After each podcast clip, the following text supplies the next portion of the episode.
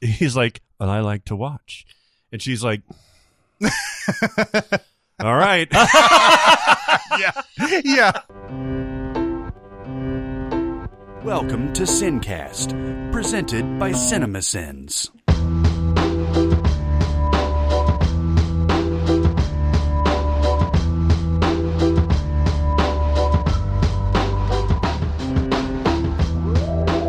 All right, everybody, welcome to the Sincast. This is Chris Atkinson from CinemaSins, joined as always by the voice of CinemaSins, Jeremy Scott. Hello. And from Music Video Sins, Barrett Share. Bajinga.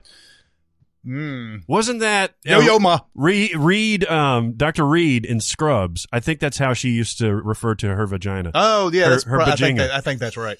I think that's She right. couldn't- Because isn't that the one where by the end of it, she goes, boys have a penis and girls have a vagina. No, you have a penis and I have a vagina. And her boyfriend's like, that's so hot. um, there was a reality show on someone's television in my house last night where one of the characters went to a spa and ordered a Vasparkle. What is it? Okay. Uh, well, I mean, I can. That's... That, Something that ends with a sparkly vagina. mm-hmm. a sparkly vagina. Yeah. I don't really want to know anymore. I definitely don't know anymore. If you have questions, I I ask you to consult Google. I imagine they just like I imagine they definitely just gonna like consult it. spray something on it and then like well, Uh, on the front and then part? like and yeah on the front part and then they just like take out a like a pillowcase of feathers or some shit and just let it stick. It's a very sparkly vagina you got there. what, a, what a start. What a Indeed. start. Vajarkle? What it was it? Vesparkle. Vasparkle. Vesparkle. There you go. Wow, okay. Do some Googling. Today we're gonna go back on our road trip. Road trip. Shotgun. On the road again. The most time honored tradition of all, the road trip. Oh, the places you'll go. Are we there yet? No. Are we there yet? No. Are we there yet? No. We are going to not a state, Washington D.C. Yeah. Mm-hmm. DC is one of those interesting cases in American history where they basically they're they're their own thing, but they don't have any representation. That's where they get the taxation without representation type of thing. They're not a state, uh, but they're their own thing. Yeah. Yeah. It's almost like uh, the Vatican or something like that. The Yeah. Vatican, I guess, is its own country, but it's only that little area. Mm-hmm. I love DC. Yeah, I love DC too. I I haven't been in years. My brother used to live out that way. Oh, And yeah? so for a good I mean, I went out there maybe four or five times. And I Smithsonianed it up, baby. And I hit the Lincoln Memorial every time. And I always thought the Vietnam Memorial was a very moving experience. Mm-hmm. And um, the Washington Monument's just a big stick. I never got why it was a big deal, Mm. but I'm pretty comfortable with the metro out there and whatever they call the people mover thing. I think it's a metro. Yeah, it's it's the Metro, Metro or me- no Metro. Metro is Chicago. I agree. Um, That's a good train. Yeah, it is, and uh, I I just love it. I love American history. Mhm. So moving forward, I may love the city a little less. yeah, that's true. I've only been there the one time, and that was with the movie recipes. Um, and uh, I do remember I I walked all over the place. I was so Mm-hmm. exhausted during that trip. I went to Lincoln Memorial. I went to Washington Monument. I went to like uh, one of the museums. There was Yeah. a, there's a whole You went row. to air and space, I think. Air and space, yeah. Uh, I walked all over the place in that in that area, and I yeah saw the White House and Mm-hmm. uh, all that. But um, Back when it was good. back when it was it was 2016 i believe so obama was It was obama early, right? yeah obama was still in in office at the Yeah. time. anyway uh we are going to go through this and it's probably going to be a multiple parter Yeah. uh because there's a lot of dc stuff I can't figure out why they make so many movies in D.C. when the real city is so typically conflict free.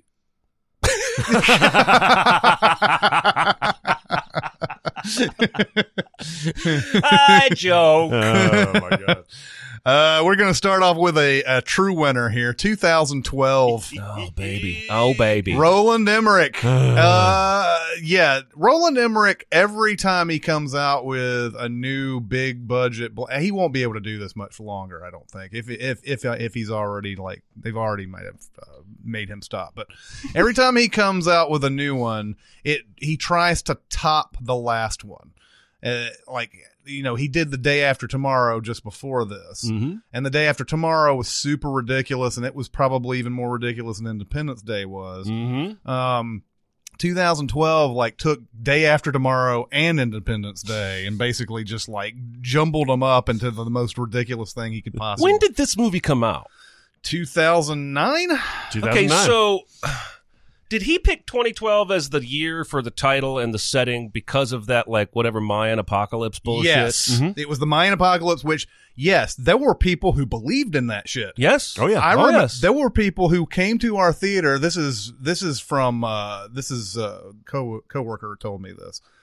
They came to watch something, and I think they thought maybe Amazing Spider-Man Two was out or whatever, but they but it was coming out later in the year, or whatever. And without any irony, they were expressing disappointment that they weren't going to be able to watch it because the apocalypse was coming. Oh. Wow. And uh, so, yeah, that was a thing that people believed in. Yeah, and I'm thinking otherwise you would choose like you got to give if you're setting a movie in the future, unless you very specifically want or need that story to resemble our reality, set it further out, man. Give your movie a shelf life. This he gave himself three years. yeah, well, I mean, it, I, I think he really heavily did rely on that calendar. now, one thing that uh, obviously 2012 is not a good movie at all. It's it's a terrible movie. One thing that we've made fun of a cou- uh, several times. I know I I know I've written a bunch about it in Day After Tomorrow and in 2012 is um, how the scientist will always say, "Well, this is uh, like five years away," and then like in twenty minutes, it's all the way up to a year, and then it's like then they get it. Oh, it's happening in thirty minutes or whatever. Uh, it might be being proved right. I was just gonna say, man, what are we gonna do if like six months from now they're like, remember when we said we had ten years to act on global warming? I'm doing the old news time. voice. well, it turns out we got ten minutes. yeah, Um, I mean, yeah, I mean, I don't want to get, I don't want to get into the heavy stuff. This Hmm. movie's a piece. Of, this is the, this is the one with Oliver Platt on a giant boat. Right? Hmm. Yep. Mm-hmm. Okay. Yeah. Stay far away. Good people are in this. I don't know why. yeah. John Cusack. I've seen this movie legitimately 10 times. because of your son. No. Oh No. man. Oh man. I've got a thing for disaster movies. It's not good. I- I'm not even putting it up there with the good disaster movies. Mm. Um, Independence Day. There's, there's a couple that are bouncing around. I we'll talk about Day After Tomorrow in a little bit. But there's something about Cusack. There's something about Woody Harrelson's in this movie. Um, there's something about just the the chase and the constant kineticism that I find watchable. I'm not going to be you know dissecting it or anything like that. Is this the one where Woody's like up in a tree? Yeah, I mean, he's in the he's in Yellowstone. Yeah. He's he's predicting the end. And he's got he's got his like hard hairy broadcast essentially Yeah, yeah, to yeah. telling everybody that the government is lying to you and uh, all that. And then um, but yeah, a Cusack probably gets gets through about five places where he should die. in oh this. oh yeah. especially the drive, the drive Oh. through. Uh, is it L.A. when It's they're L.A. at the beginning. and yeah. all the bridges are like just like like they're like they're being tossed around like freaking toys and he goes through the building and all that in a limo. yeah i mean good good god um but yeah uh, 2012 i think that's the uh beginning of the you've got to take a look at this cliche in our videos because it is said about five times in the movie In that one, it is. That- Yeah. But it wasn't enough for a bonus round, right? It wasn't. It wasn't. Uh, that's one of the things about bonus rounds is like you know that you've seen, you know that it happens a lot, but then when you put it in a bonus round, it just feels short. So and then you have to spend all that time locating all the times where it's happened. Mm-hmm. So by the time like the third instance has happened, you're like, you know what? That's happened a lot. I bet it's going to happen more frequently through the rest of it. So then you start keeping count, but then you have to go back to the beginning and watch all the ones before then, too. Yeah. And if you don't get to the level of where it's a bonus round, yeah. It's uh, Tho- it's frustrating. Those of you uh, awaiting an Aquaman video are are going to probably know what we wanted to bonus round uh, in that movie, but uh, we even said it in the Eight Mile video. It was uh, uh, because I I knew that there was going to be enough of Mackay Pfeiffer say DJ spin that shit. Yeah. that to be a bonus round, but no, it's like seven or something. like that. Uh, on to Absolute Power, which is a movie Oh. I still haven't seen, but I know that you guys have discussed a couple of Yeah, times. there's no reason to see it. It's one of the lesser Clint Eastwood cat burglar movies. it's one of the lesser modern Cl- Clint Eastwood movies. Uh, I read the book. I loved the book. I'm pretty sure this is David Baldacci who wrote Mm-hmm. the book. Yeah. Uh, and his stuff's pretty good. Isn't Baldacci? Doesn't he basically uh, do DC based thrillers? and yeah, stuff? b- uh, political uh, crime and thrillers, and he's kind of he's kind of taken over Grisham and Crichton's spot in terms of he's a very popular writer. um, I kind of enjoy this movie. It's got really good people. This is the end. So, like, uh, in the line of fire, which we'll talk about later on, and this are the very end of Clint Eastwood being a viable, uh, like an action star, right? yes, Um, so I got, and it's got a good cast. It's got uh, Gene Hackman, Ed Harris, Laura Linney, Scott Glenn, Dennis Haysbert, Judy Davis, and Richard Jenkins. yeah, So uh, yeah, yeah, uh, you're right. It's not excellent or anything like that. But I it's can- better than Blood Work, yeah. better than Bloodwork. but for that's sure. not saying anything. It's crazy. Eastwood's post Unforgiven directing career, like before he gets to Million Dollar Baby and all that. yeah. Mhm. Uh, just all those just blood works and absolute power. And he's got a perfect world in there. We've talked, g- you know, that's a good one, but, uh, but like it's, it's, uh, these random, you know, uh, who gives a shit thrillers like this. um, then we have Air Force One. Air Force One. Mm-hmm. Oh man, that's Uh, my favorite tennis shoe. Yeah. Uh, it's so good that Nelly wrote a whole song about it. It is. It is. I have not seen this movie uh, since the theater. Yeah. Me Really? too. Me too. I saw it one time and kind of side eyed it, and that's bit, that's about it. It Oh. felt like a Die Hard ripoff that was Oh. better than average. Oh, it's good. I don't It's- know. uh, it's I- good. I, I'll have to go back. I can't really. Sp- I know Gary Oldman's accent was bad. No, No? no, no. It was. go- I mean, I don't know. I, I don't speak Russian, but like You're pretty he's- emphatically telling me I'm wrong there. this was a stretch where Gary Oldman between this. Uh, I know Dracula was way before, but this uh, Fifth Element, like he was trying. Every bad guy Mm-hmm. was a different accent. He couldn't just be a bad guy. yeah. Uh, you know, the professional he was actually That's- American. that wasn't it? continued all the way up um, to the Darkest Tower. Yeah. Well, yeah, Darkest yeah. Hour, and then Hitman's Bodyguard. He's also like a Chechen dude with a Chechen accent. He's got he's got a sneaky big resume. He's Oh, in a totally. lot of shitty movies you Yeah, don't yeah. know about. and this is a good one. Harrison Ford. This is maybe the and so this was ninety seven. Yep. This is maybe at the towards the end of him being a viable action star. Yep. Um, and uh, eh, eh, Glenn Close is the vice president, I think. Um, and uh, Gary Oldman chews the fuck out of some scenery, man. Mm-hmm. And I really like this movie. Yeah. I haven't I seen it can't- in forever. I can't bash it that much. I, again, I haven't seen it. Doesn't it have one of the worst uh, airplane crash CGI things ever? You know what's weird about that? So even in 1997, when I'm still in high school, and uh, the uh, we went to see it in the theater, and it's dark, and it's I think it's raining, and even with all that going on, we all looked at each other and we are like, "Damn, this shit." Yeah, 'Cause it's it's it's literally like you made it in Corel Draw or something. yeah, yeah, yeah. Oh yeah. Um, Wolfgang Peterson, the, I, I believe, also could some some of this could be said for Perfect Storm as well. Doesn't they? That didn't ha- have some bad CGI too. Yes, it it's does one of have those movies some, yeah. that it's one of those movies that when it came out was heralded for great CGI, and literally the next day had bad CGI. that is true. Uh, next is an all-time classic, All the President's Men. That's right. This movie is so good. It's dubious. Uh yes. Uh we ha- um we've talked about this movie a lot. Uh I feel like DC is a character in this though.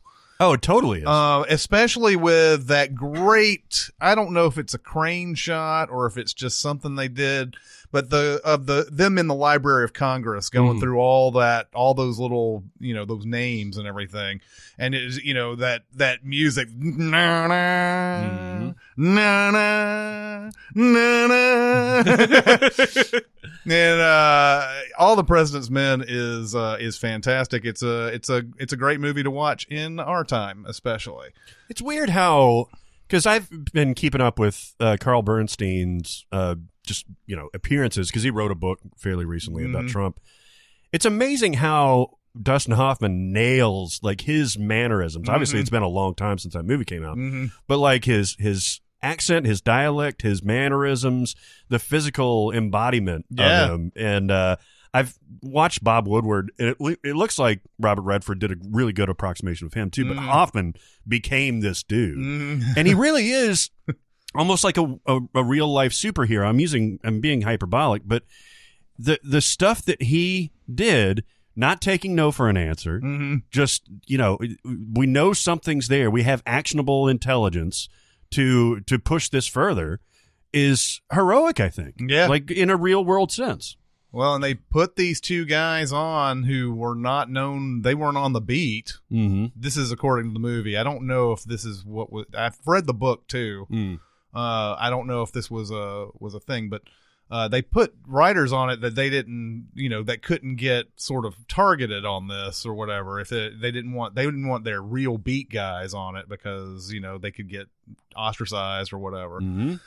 and then uh, and then you know all through it you know like the just the the pains they have to go through to get this story uh you know jason robards plays their editor and he's and he's like you know it's like is he you know we put out a poll out on watergate you see this nobody gives a shit nobody even knows what it is. Mm. Mm-hmm. and they still had to just soldier on because they knew they had something but they had to they had to get that story right And- Imagine, ah, God damn. I mean, you're saying the exact, the exact thing that just happened yep about how the- CNN just did a poll where they said how much does Russia or the Mueller probe or whatever have to do with the election in your mind? Zero percent. Zero percent said that it had any effect on their their vote. Mhm. So if there's somebody like a Woodward and a Bernstein that is kicking rocks, I I gotta believe that they're going to be finding something. Yeah. So well, and I feel like probably there are, but that just like these reporters, they have to make sure that they're right, Right. because if they stick their head out and they're they don't have everything right, they're going to take that 1% that's not right and make that whole 99% that is completely fall down. Like the thing with the thing and the other thing. Uh, well, it's amazing. People forget. I mean, we weren't born in this in this time, but reading about it, people forget how vindictive and petty and just bad Nixon was. I mean, Mm-hmm. he he's went after specifically these two guys. absolutely just like we're seeing right now. Exactly. Uh, Nixon is on that level, if not worse. Mm-hmm. He didn't have the direct feed to the his audience, his base that Trump does with Twitter, but there are ridiculous parallels. going Man, on. I don't want to. I, I swear to God, I don't want to get too political here in general. I was literally telling my wife yesterday, I think I'm just going to quit caring about uh, news. Like, I'm just going to quit reading any of it. Um, that's not practical, obviously, but I was watching Field of Dreams the other day when, when Ray goes to James Earl Jones's and James Earl Jones tries to beat him up and throws him out, and then he comes back in with his fake finger gun and whatnot. Uh, then they're walking into the baseball stadium, and he's asking, you know, why'd you quit, you know, being a public advocate? you know, and he was I was the East Coast, you know, distributor for advocacy, blah blah blah blah blah. And he goes, then they killed M- Martin and Bobby, elected Tricky Dick twice, and I just went, God damn, yeah. like I just connected to that in a way I never have before, I know, right? Yeah. Because I think it's I think history has softened kind of how evil Nixon was, Yeah, yeah. even even for me. yeah. Mm-hmm. Anyway, Yeah. Well, because he's but he in the as you and I and Barrett have been growing up, every time they put Nixon in anything, he's comedic. We Yeah. even did an outtake recently with the Simpsons thing. Yeah. Where he's he's like that pig had powerful friends. Oh, you'll pay. Don't think you won't pay. And uh and like of course Dan Hedaya played him and Dick and uh, Yeah. there's uh I mean he's been a comedic character and just like what we were talking about with um uh, Michael Jackson stuff. Like the the fact that it- it's been a joke for Yep. so long, we don't remember. Like, oh, this guy actually wasn't a. It's not a cool guy. We shouldn't have. We shouldn't. Mm-hmm. this be- guy, this is not my type of guy. Yeah, yeah. um, I don't like to be political either, and I know that we have all, listeners out there who who who like Trump, Mhm. but uh, you know. It, it's it's hard, even if you do. It, it- objectively, it is difficult to not see the parallels. between Yeah, these it two. is. It is. Yeah. Um. All right. On to along came a spider, which was the Oh. follow up to Kiss the Girls, at least movie wise, with This the is James the Patterson stuff. Monica Potter. Yeah, this is the Monica Potter, Morgan Freeman. All right.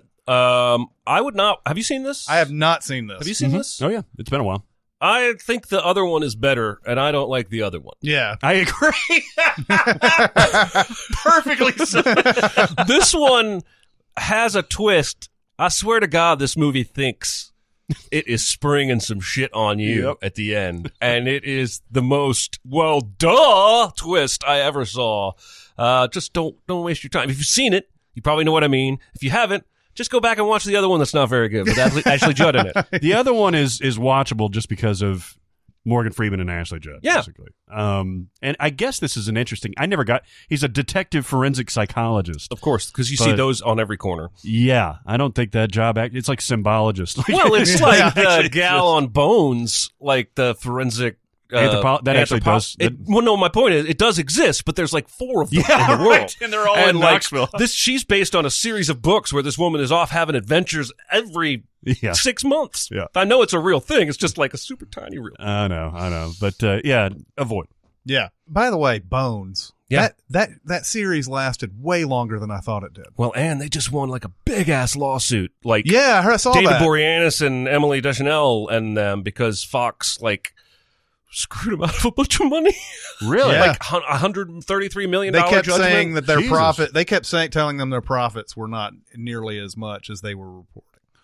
Fox? Yeah, and that was well, that was the base. The basis of the lawsuit was the show cannot run this long and be this successful and have only made X. What you're telling? This oh is- man, is- that, they what won. a brazen But this is- fucking fraud, this man. is the same thing that Harry Shearer keeps on bitching about every time contracts are up there, and he's he said it. He's like, "Look, I I have a great life, more than I deserve. I'm getting paid a ridiculous amount of money, and I am still getting screwed." yeah, me. yep, it's well, possible. no, yeah. Yeah, I mean, they, I don't want to go too off the rails, but there's a, there's an argument that NFL players are underpaid relative to how much they're bringing in. Don't get started on college football players. yeah, That's a whole different bag of worms. Yeah. Uh, then the American president. This was when Aaron Sorkin wasn't. Uh, st- I mean, he had a few good men under his belt, but I believe American President might have been his next script. I think it was this. I just watched this two weeks ago. I saw it on as well. Um, it holds up. Mm-hmm. Oh yeah, Um, but I can't watch this movie anymore without seeing The West Wing. Yeah. Mm-hmm. and it's nobody's fault. It really isn't. But I can see, oh, Michael J. Fox is playing Rob Lowe, and that guy's playing Toby Ziegler, and David Paymer is playing Toby Ziegler. Anyway, ooh, I, ooh, what is Martin Sheen playing? In he's he's playing Leo McGarry. Okay. He's playing Leo. And uh, anyway, I love it. I think it still holds up pretty well because it keeps the politics pretty general Mhm. um, and more about whether or not he should engage. Like it paints the Republican guy as the guy who wants to do a dirty campaign and. Um, This Michael is- Douglas is doesn't. that Richard Dreyfuss's performance in this movie is uh borderline. It's almost terrible.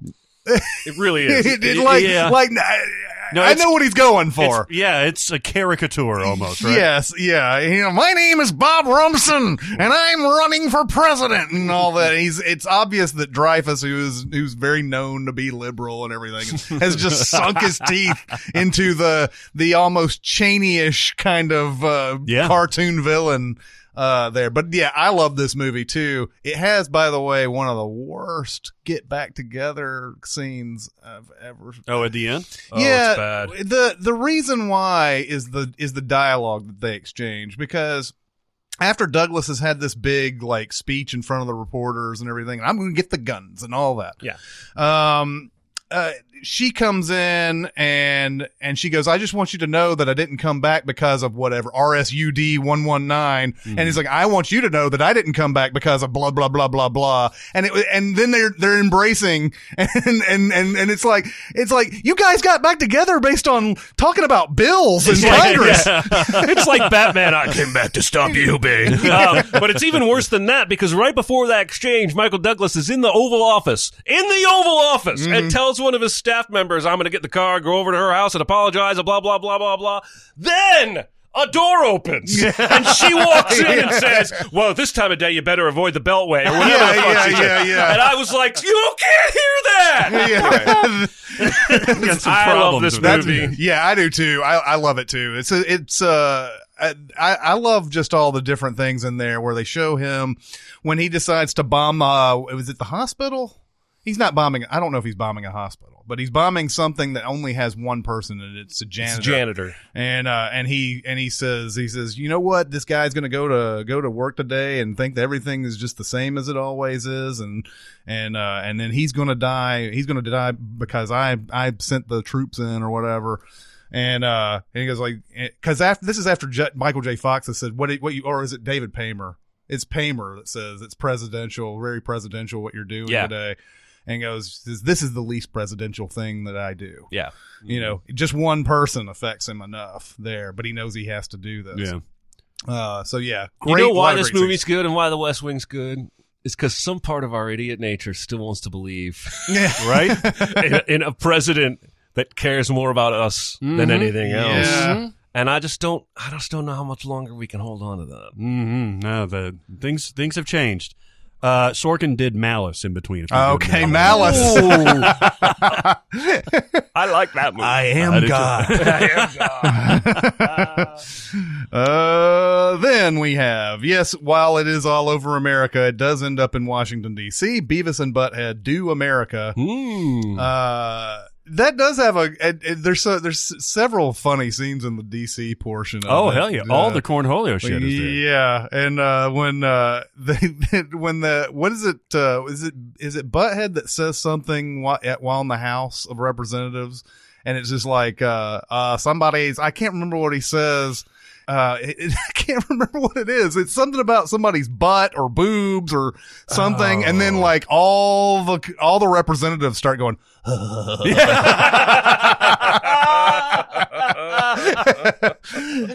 you know, it's not in DC, but one of the what, this movie kills me. I saw it like a few weeks ago, and it just murdered me. It was it was super late at night. I was downstairs. I was cackling so loud, my wife had to come down and ask what was wrong.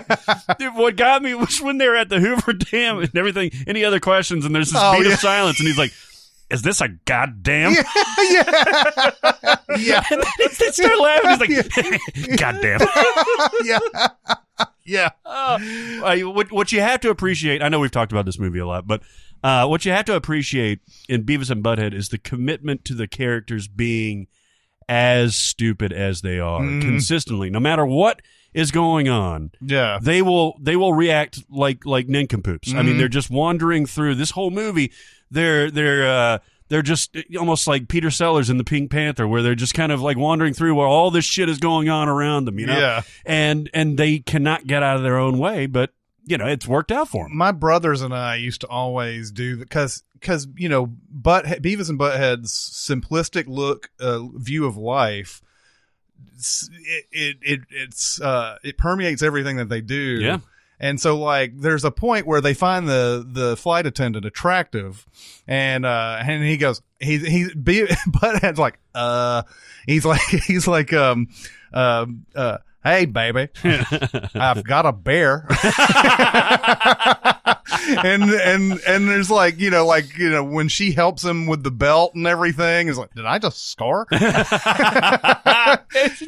What's the best is when uh, when the the the lady uh, the the lady villain takes him into the room and she starts taking off her shirt and they're down to their underwear. Yeah. And they're just laying on the bed together, and they're like, "Uh-huh,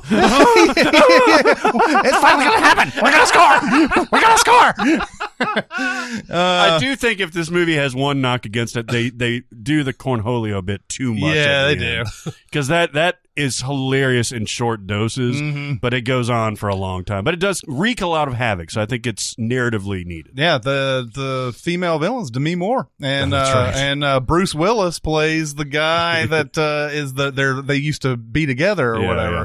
But they ha- also there's like uh, David Letterman has a small p- part in it as basically Butthead's dad. Yeah, yeah, yeah. Uh, Robert Stack is in a great, great moment. It's one of those movies. I don't know it. I, I don't. I would recommend it. I don't think it's a Oh, Rekka sure. Warn, but it's it may have to have be a Rekka Warn because some people will not be able to deal with a lot of the stuff that's in this. Maybe a product of its Jeremy, time. you're not much into this type of Beavis thing. and Butthead. Yeah, No, it's I, well, I, when you were talking about Cornholio, that was a that was a metaphor for how I feel about the whole Beavis and Butthead thing. Oh, Like, yeah? in small doses, five six minutes at a time, genius. Yeah, yeah. Once I go beyond that, I I start getting a headache. well, that's why the music video segments It- exactly. were so perfect Exactly. because they were like a YouTube video. Basically, it was uh, you know I think three minutes was as as far as they went. You know, The basically, it was cartoons react basically, wasn't yeah, it? yeah, To music videos. yeah. the uh the, the this has one of my all-time favorite gags in it though because their tv gets stolen and they go in uh and they and they start investigating quote unquote they're on the couch there's no tv there and butthead like looking across the room he sees the window open he sees uh he sees like footprints he sees like you know the the where they obviously went out after they took the tv and he's like uh uh, and he, he just keeps the camera just keeps going to the window, the footprints, the door, window footprints, the door. Uh, whoa! I just figured something out. This sucks. Uh,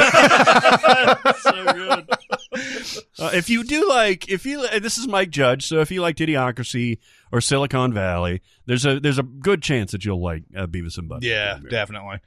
Uh, then we have Being There. I've read the book and I've watched the movie. Peter Sellers. Yeah, this is a great movie. this movie is pure magic. Yeah, it is. on so many levels because Peter Sellers is so oh, you talk about somebody that's just a blank slate, Mhm. right? Yep, But because he's such a blank slate, everybody keeps thinking he's a genius. that's right. He plays he plays a gardener, and they call they call him Chauncey Gardner, I believe. Yeah, it's Chance the Gardener, and they, Yeah. he's yeah, yeah. and uh and he he speaks in these terms of everything in, as gardens and everything and so people start thinking that what he's talking about is real deep so people will ask him a political question and he'll say something like well when you when you put the seeds down in winter and you water them and you take care of them uh, you can have a great plant to grow, and they start like, "Oh, so you mean?" But blah, He blah, says this to the president. Like, he's advising the president purely by accident. yeah.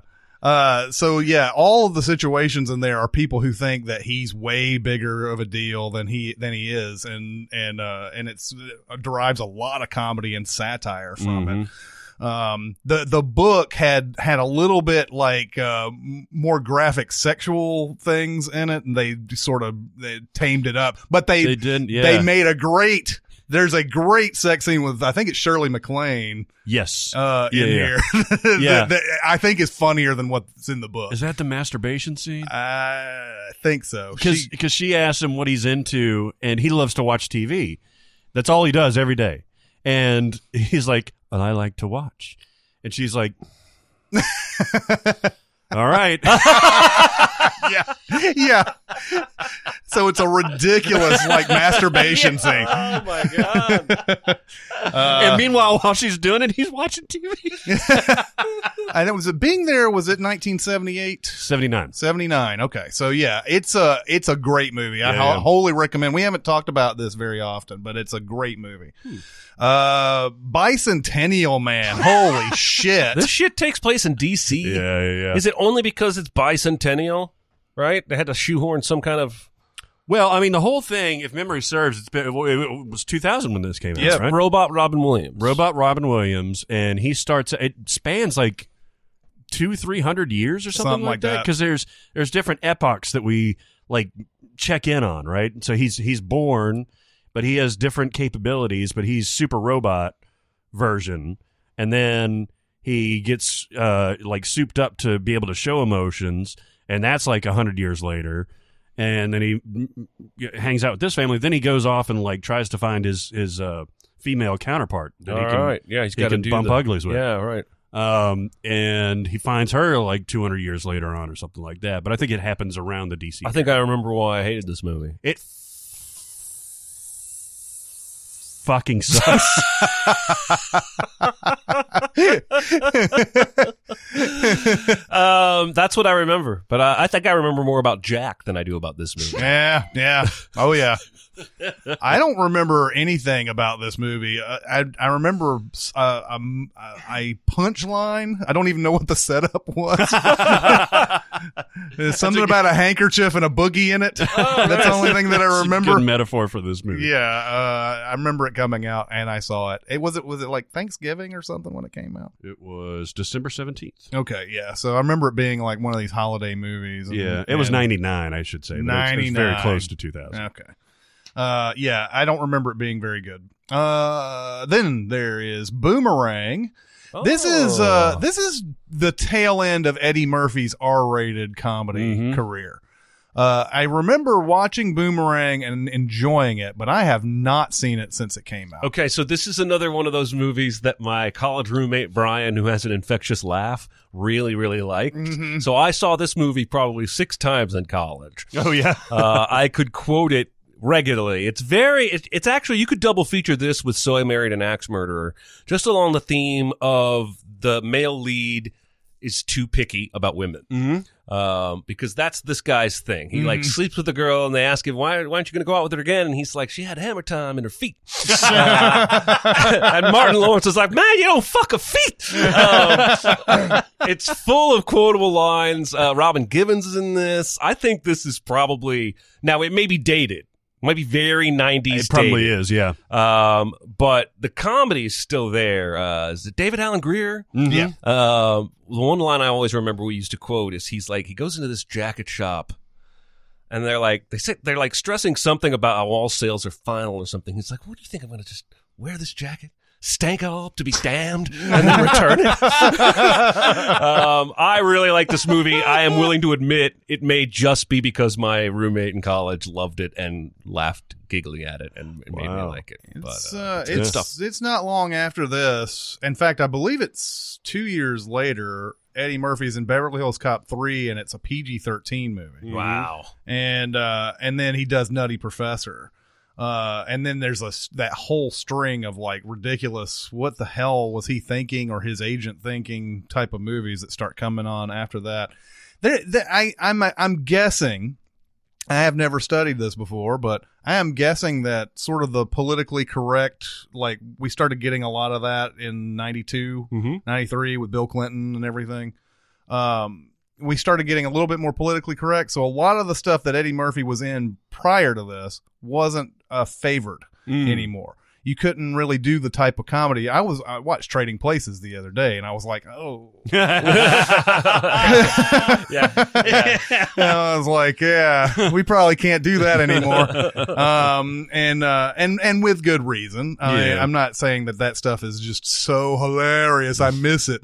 Uh, but, uh, I think those movies started getting out of favor. That's why you didn't see Eddie Murphy in those R rated movies. You, Mm. there is at least one other Eddie Murphy movie on this list, or at least I think there will be, and I don't think it's Oh, R rated, and I yeah. Oh. think I enjoy it. yeah. Yeah. But also, I just realized how Halle Berry's in. Um, he's boomerang. He's bouncing back and forth between uh, Halle Berry and uh, Halle Berry's like the and uh, Robin Givens. the friend or assistant or what have you that he hasn't really paid the proper attention to. And Robin Givens is like the you know the girl in the clouds or whatever. He has to, he has to learn that he actually loves Halle Berry yes, and that she doesn't have hammer time in her feet. There's a well, I I don't know exactly what the boomerang implies, but he seems to go back and forth between those two like several times. Maybe that's it. Maybe that's Yeah. what it is. Mm-hmm. Yeah, I don't know. Maybe. I mean, good for him, hmm Halle Berry and uh, Yeah. and uh, and uh, Robin You Givens. cannot go wrong. Nope.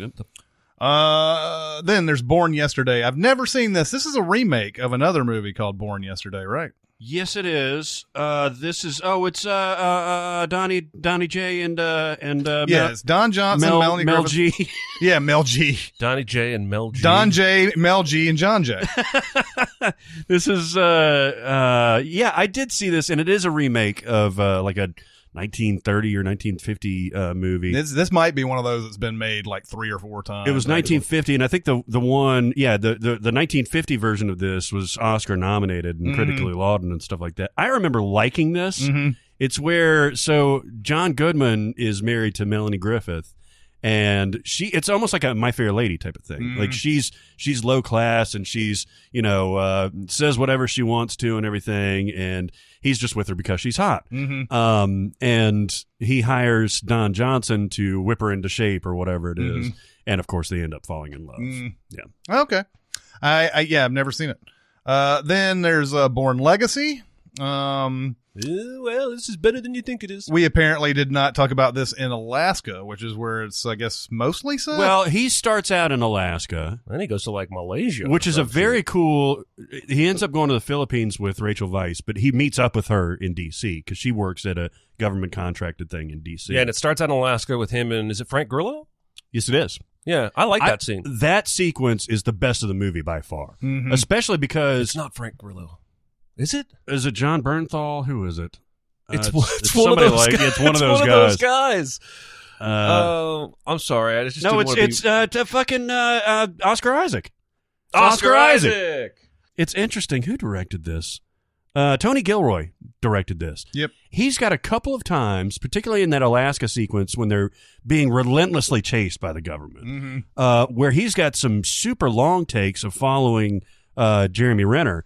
And then when he finally gets the upper hand on the assassins at Rachel Weisz's house, there's a terrific one shot that starts from the ground floor, Mm-hmm. follows him up all the way through the window, kills one dude, goes all the way down the stairs, kills the other one, and then all the way back out the house. Mm-hmm. Yep. And it's so unexpected because the movie, it, it- like you said, it's better than you expect, but it's not good. Right. And when you see that, you're like, whoa, this is, it stands up like a Thor. and sore one of thumb. the things that I that bothered me about it before I ever saw it that I had to ultimately let go of was the whole adding chemicals to this thing because Mm-hmm. with Jason Bourne it always felt like training and conditioning and maybe maybe hypnosis or what have you. Uh, but here it felt like because we shoot this because you take these pills or we shoot this drug in you, you become super strong or It's- super fast, which Mm. is also what Fast and Furious is doing with Idris Elba and Hobson Shaw. Oh, yeah. where he's injecting himself with something and he's becoming bulletproof. Yeah, there you go. Oh, It's the uh, it's the midi chlorians of the Bourne. Yeah. God. The, the Bourne It series, was right? the Kims all along. yeah, yeah. Anyway, I like is, Bourne Legacy. This is sort of a paralequel, right? Like it, uh, it Yes. doesn't. Uh, it's it's uh, it's concurrent with Bourne Ultimatum, I believe. There and there's even yeah, they even cut to like news footage of Pam Landy like releasing the documents at the end Getting of arrested, Ultimatum, right? Mm. getting Mhm. arrested and Is that a is that an actual thing? no, I, I I could have come up with like concur quequel or something like I wonder that. if there is a name for that. there probably is, although I think that probably uh, people would just say prequel just because. paralegal is fun. though. I like it. People people hate fun. it's like cohese. Yeah. Cohese is not a word, by the way. but I know, I, but we have now thoroughly confused the audience Mm-hmm. because I put that in that tweet last night, and people were like, "Now that you know it's a word, you can use it more freely." And I'm like, "Wow, we just actually learned it's not a word." I am uh, I'm the same about Born Legacy. I think it's a lot better than people give it credit for. It's not as good as the Damon ones, but if you saw this one without the Damon ones, you'd be like that that was badass. Well, that's my problem is that just take all the Bourne shit out of it, and it's a good action movie. Mm-hmm. Um, you don't need that. I mean, obviously, the name recognition didn't help the box office, right? It didn't do very well. No, It, I mean it, it needed Damon. It needed to have that continuity. Jeremy Renner is one of the best actors who ever got put up as the next it guy and didn't actually get there, but still had a good career. Oh, Yeah. absolutely. Because He's- between Mission Impossible Ghost Protocol and Born Legacy, it was pretty clear he was being positioned to take over both fucking franchises, Mm-hmm. and he didn't get to do either. no. And he's still just badass. Turn he was in the town. He's awesome. He's doing, you know. okay. Yeah, But he's, uh, Haw- he's Hawkeye's still okay. he's still been now been in those franchises, right? He's been Right. in the Avengers franchise. Yeah. He's been in Bourne franchise. He's been in the Mission Impossible. he's It just Fame go- it- adjacent. you should just never try to hire somebody to be the replacement of somebody that you. I- It's not Renner's fault because they could have put anybody in trying to replace Cruz or Damon. Well, it was same. Wouldn't It have been- happened every time they tried to bring in somebody on 20, 24 to be like the mantle Oh, yeah. bearer Mm-hmm. Yeah, afterwards. yeah, yeah. It always fell flat. yep. Um, then we have oh, this is a great one. Broadcast news. Oh, there baby. you go. Yeah, broadcast broad, broad- broadcast news is uh, one of the best movies you'll ever see. Mm-hmm. Um, this is James L. Brooks, who had a sh- had a, a sort of a short writing and directing career. He's he's I think he's made enough m- money from The Simpsons and everything, but uh, you know he does. You, you look at his writing directing; it's not a very long list. Yeah, especially for so long of a career. Yeah, but uh, but broadcast news is just so good. Um, uh, you have you have this. Uh, I guess it's this. The situation is that news is trying to find a way to get everybody. They're trying to get business. They're trying to get their business model based on. Well, we can't just keep uh, you know giving news to old people over and over and again. We need to come up with some stuff that everybody, so we can make a make a lot of money doing the news and and that's ridiculously prescient, I believe, to today. Um, that you know the the news channels don't really give us just news anymore; they give us a lot of opinions. Uh, in fact, would you say opinions are more than news now? Like they give more opinions than actual news. Yes. And even Yes. even the local news is influenced by the Sinclair stuff and all that. And this isn't this isn't necessarily about people starting to enforce their opinions on things because even back in 1987 they s- they had the the equal time and equ- the tried to look balanced uh, r- law in place. Mhm. So that wasn't about that. It was more about coming up with fluff pieces and and things of that nature. And I think it's the very beginning of it where Holly Hunter is giving that presentation and saying like, you know, this is this is fine, but is this news? Yeah. And and there's some people in the audience who are like, yeah, thank God stuff like this is going to be showing Yeah, up it's the, on the isn't it like a big, huge domino display or something that's still falling down I or think whatever so. that she showed? I think so. Um, I love this movie uh, to bits. Just saw it again the other day. I love the the I love the play between Albert Brooks and um, William Hurt. Mm-hmm. William Hurt is this pretty boy who's great at reading the news, but is pretty empty in the brain, both in dealing with women and other human beings, and generally knowing about news or politics. Whereas Albert Brooks is the guy no one's ever going to call the most handsome, but he's super smart. He's a really good field reporter, and he's a damn good writer. And the news, this is right when news is leaving people like that behind and embracing the beautiful people with nothing between their ears um, for ratings and ad dollars and what have you. And there's that brilliant exchange outside that party where Albert Brooks says to him, Can you name all the members of the cabinet? And, and William Hurt goes, Yes, I can. And he goes, All 12? And he goes, Yes, all 12. and Albert Brooks goes, There's only 10. and William Hurt goes, You're feeling pretty good about yourself right now, aren't you? He's like, I'm starting to. Uh, their rivalry and ultimate friendship, I think, Yeah. is uh, kind of what drives the whole thing for me. It's just that they are sort of opposite ends of the same coin, opposite sides of the same coin. And anyway, I just love this movie. Mm, Albert Mm-hmm. Brooks is in love with Holly Hunter. It's unrequited, and uh, and uh, there's the you know that that point where he she wants to go and see William Hurt, and he's like he's like I wish there were two sides out there. One was was it I want to be one side to be your friend, and the other side to uh, to be the one that knows how much I, how much I love you and stuff like Mm-hmm. that. You know, because we have two two things going on at once. That's how sort of how that line goes. What is that? It that is. line? So, oh, I wasn't looking it up, but no, you're close. it's unrequited the whole time, right? They never No. they never get together. and No. and but I mean it. He it she- kisses her once, and then he's drunk, and she didn't ask for it. He backs away and goes, "Well, I felt something," and then she starts laughing. yeah, um, but uh, but yeah, it's unrequited the whole time. She, I mean, it's one of those type of relationships that if you saw them together, you'd think, oh, well, they probably like married or something like Mm-hmm. that. But but no, there's there's definitely no interest on her Mm-hmm. part. Um, but uh, but yeah, it's a it's a great look into just it's a great look into news in general. I think this uh, the the the point where where Hurt says something like because he's because she, Holly Hunter's been feeding him all these lines the entire time, and then she he's he says it right out on the they even have a big s- seduction scene essentially talking about how Yeah, that is is like great sex, you know, like you you feeding that into my ear and me coming out with um but uh but like there's that point where he where sh where he loses her or whatever and he he ends up having to say something He's like, in other words, I think we're okay. And, and Robert Prosky's like, who the hell cares what you think? uh, yeah, the Albert Brooks, when he does get a chance to get on the news, is great too. It's one of those all timers. Um, can't recommend broadcast news enough. Uh, then Burn After Reading. Another good one. Cohen this, Brothers. this movie fucking rocks. you should be concerned about the state of your shit. Oh man, it's a cartoony movie, but it works on a on a practical level too, Yeah, right? It is like Brad Pitt's a total cartoon. Um, George Clooney and his sex dungeon are Hmm. a total c- cartoon, right? Eh, like uh, every lady, Frances three McDormand? billboard, Francis McDormand. you did it, me. Uh, Frances McDormand is, is a total cartoon because she you know she's saving up to get this procedure. I don't even know what the procedure is.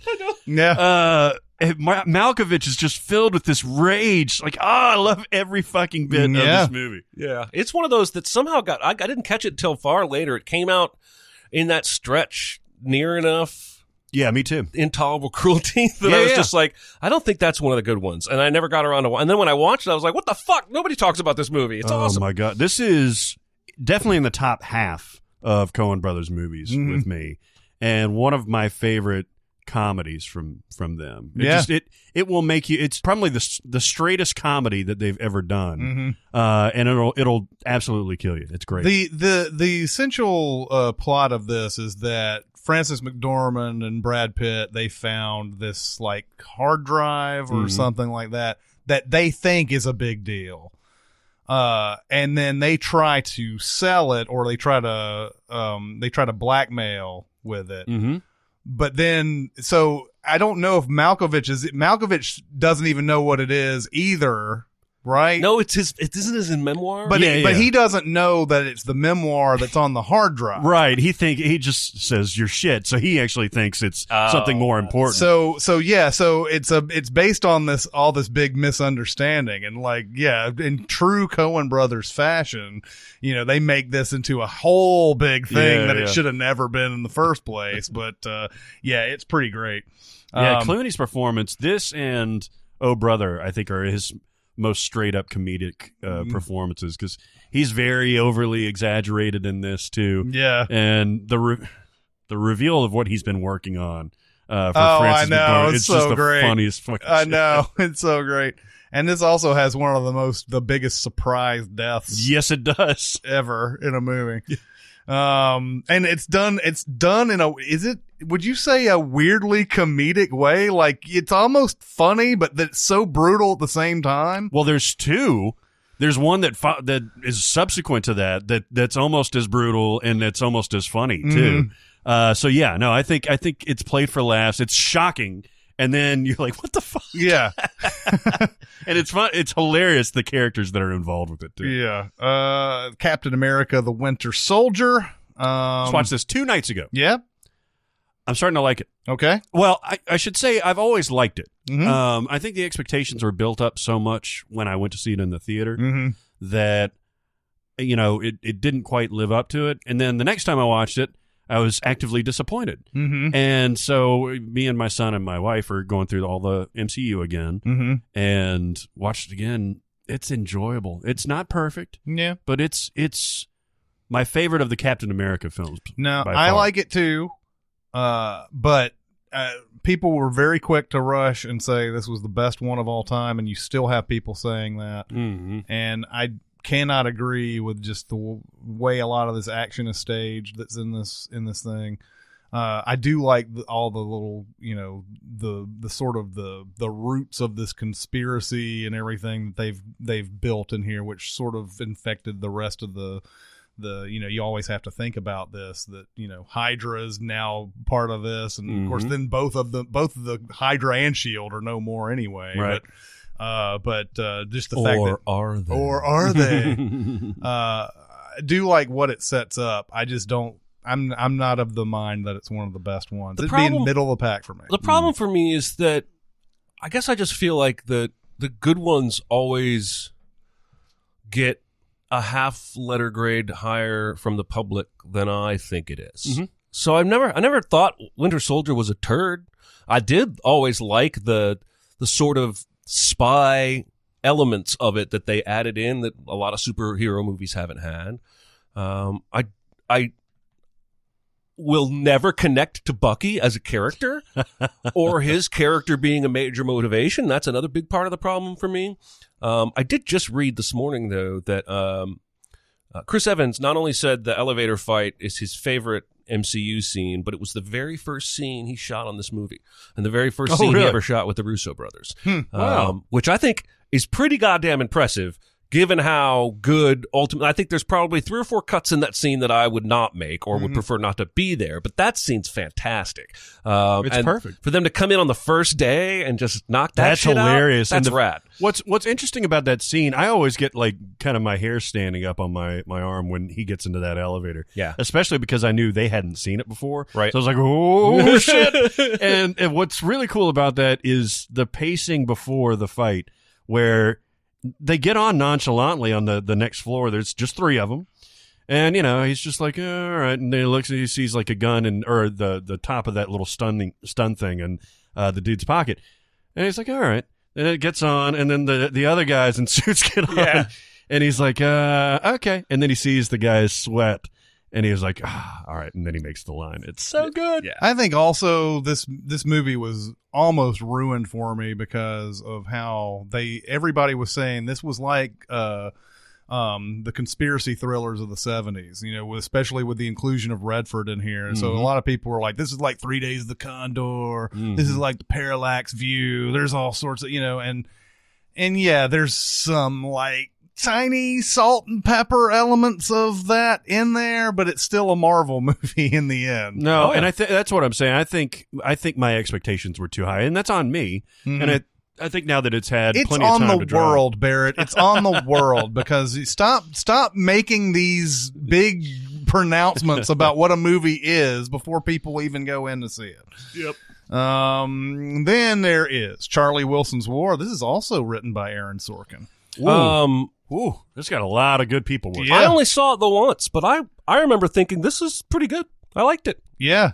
It's basically the idea that one guy that you've never heard of in Washington has the right relationships and committee assignments to be able to funnel money towards what ultimately becomes his pet project. Um, but it's a pretty, pretty, I guess, ultimately frightening comedic look at the inside of how politics works.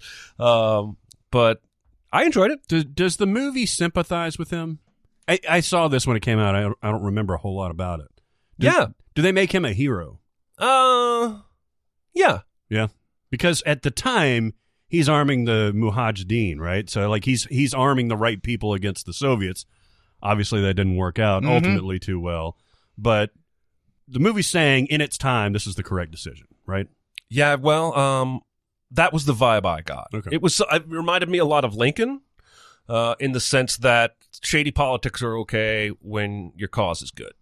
If that makes any sense. Mm. Yeah, yeah, yeah. Which is not how I view the real world, but I'm telling you what the movie is. right. I liked it. I liked it a lot. I do remember there being an awesome Philip Seymour Hoffman scene in this movie. I don't remember anything he says. I just remember the it's a big long like probably 2 pages worth of of course it's Sorkin, so it's but it's him going off on somebody and it's great. This is a movie that I need to watch again. This was 2010? 7. 2000. Oh, wow. Okay.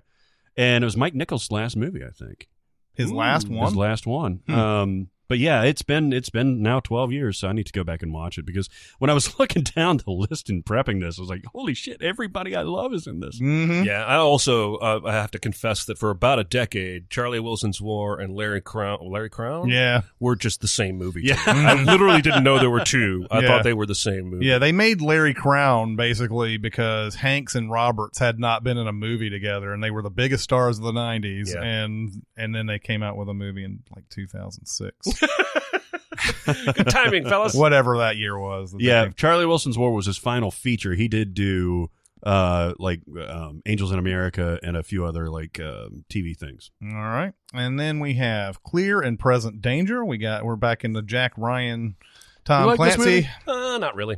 Uh, I would rather watch this than Patriot Games if I had to choose between the yeah. Clear and Present Danger is basically the drug one. Yeah. Yeah. Um, and there are a couple of great scenes in this though.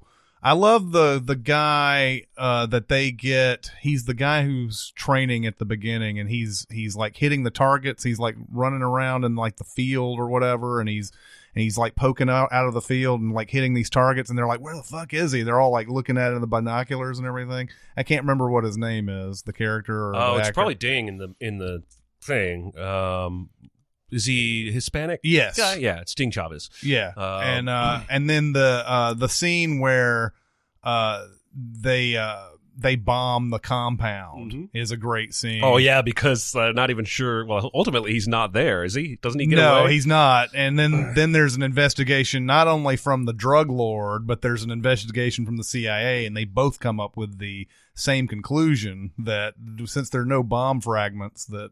Uh, that it had to have been, um, it had to have been an American. I think it's something like that. Oh I wow. can't remember what it was, but they both come to the same conclusions at the same time. It's one of those like cross edited type of things where um uh, what who's the who's the main guy? His name is uh, the the drug dealer's name. Oh, Hispanic Phil Hartman. yes, yes. the character name or the Yeah, the the actor's name. Uh, there's Miguel Sandoval and then there's Joaquin de Almeida. yeah, Joaquin D. Almeida is the guy. He used to see him in a lot of stuff. You still see Miguel Sandoval in a lot of Mm-hmm. Oh, yeah. things, but uh, Joaquin D. Alme- D. Almeida is the guy that you see. uh, that- Oh yeah, you did see him in saw him in a everything. lot of stuff back in this day. Yeah, I'm yeah. sure he still pops up and stuff. He might be like older now, and you've Yeah. seen him like in 50 movies, but you just didn't know it was him. Um, or maybe he was Phil Hartman. Whoa. He was in Fast Five. Hmm. Maybe he wasn't Phil Hartman. Oh yeah, he was in Downsizing. That's what I remembered him from. Oh, yeah, that's right. recently. um, but yeah, I, I liked it okay. But it's it, once once Hunt, the Hunt for Red October came out, you sort of had to compare it. to It's like being- every one of those. It's like being fucked by the biggest dick, and then everything else is just not going to fill the void.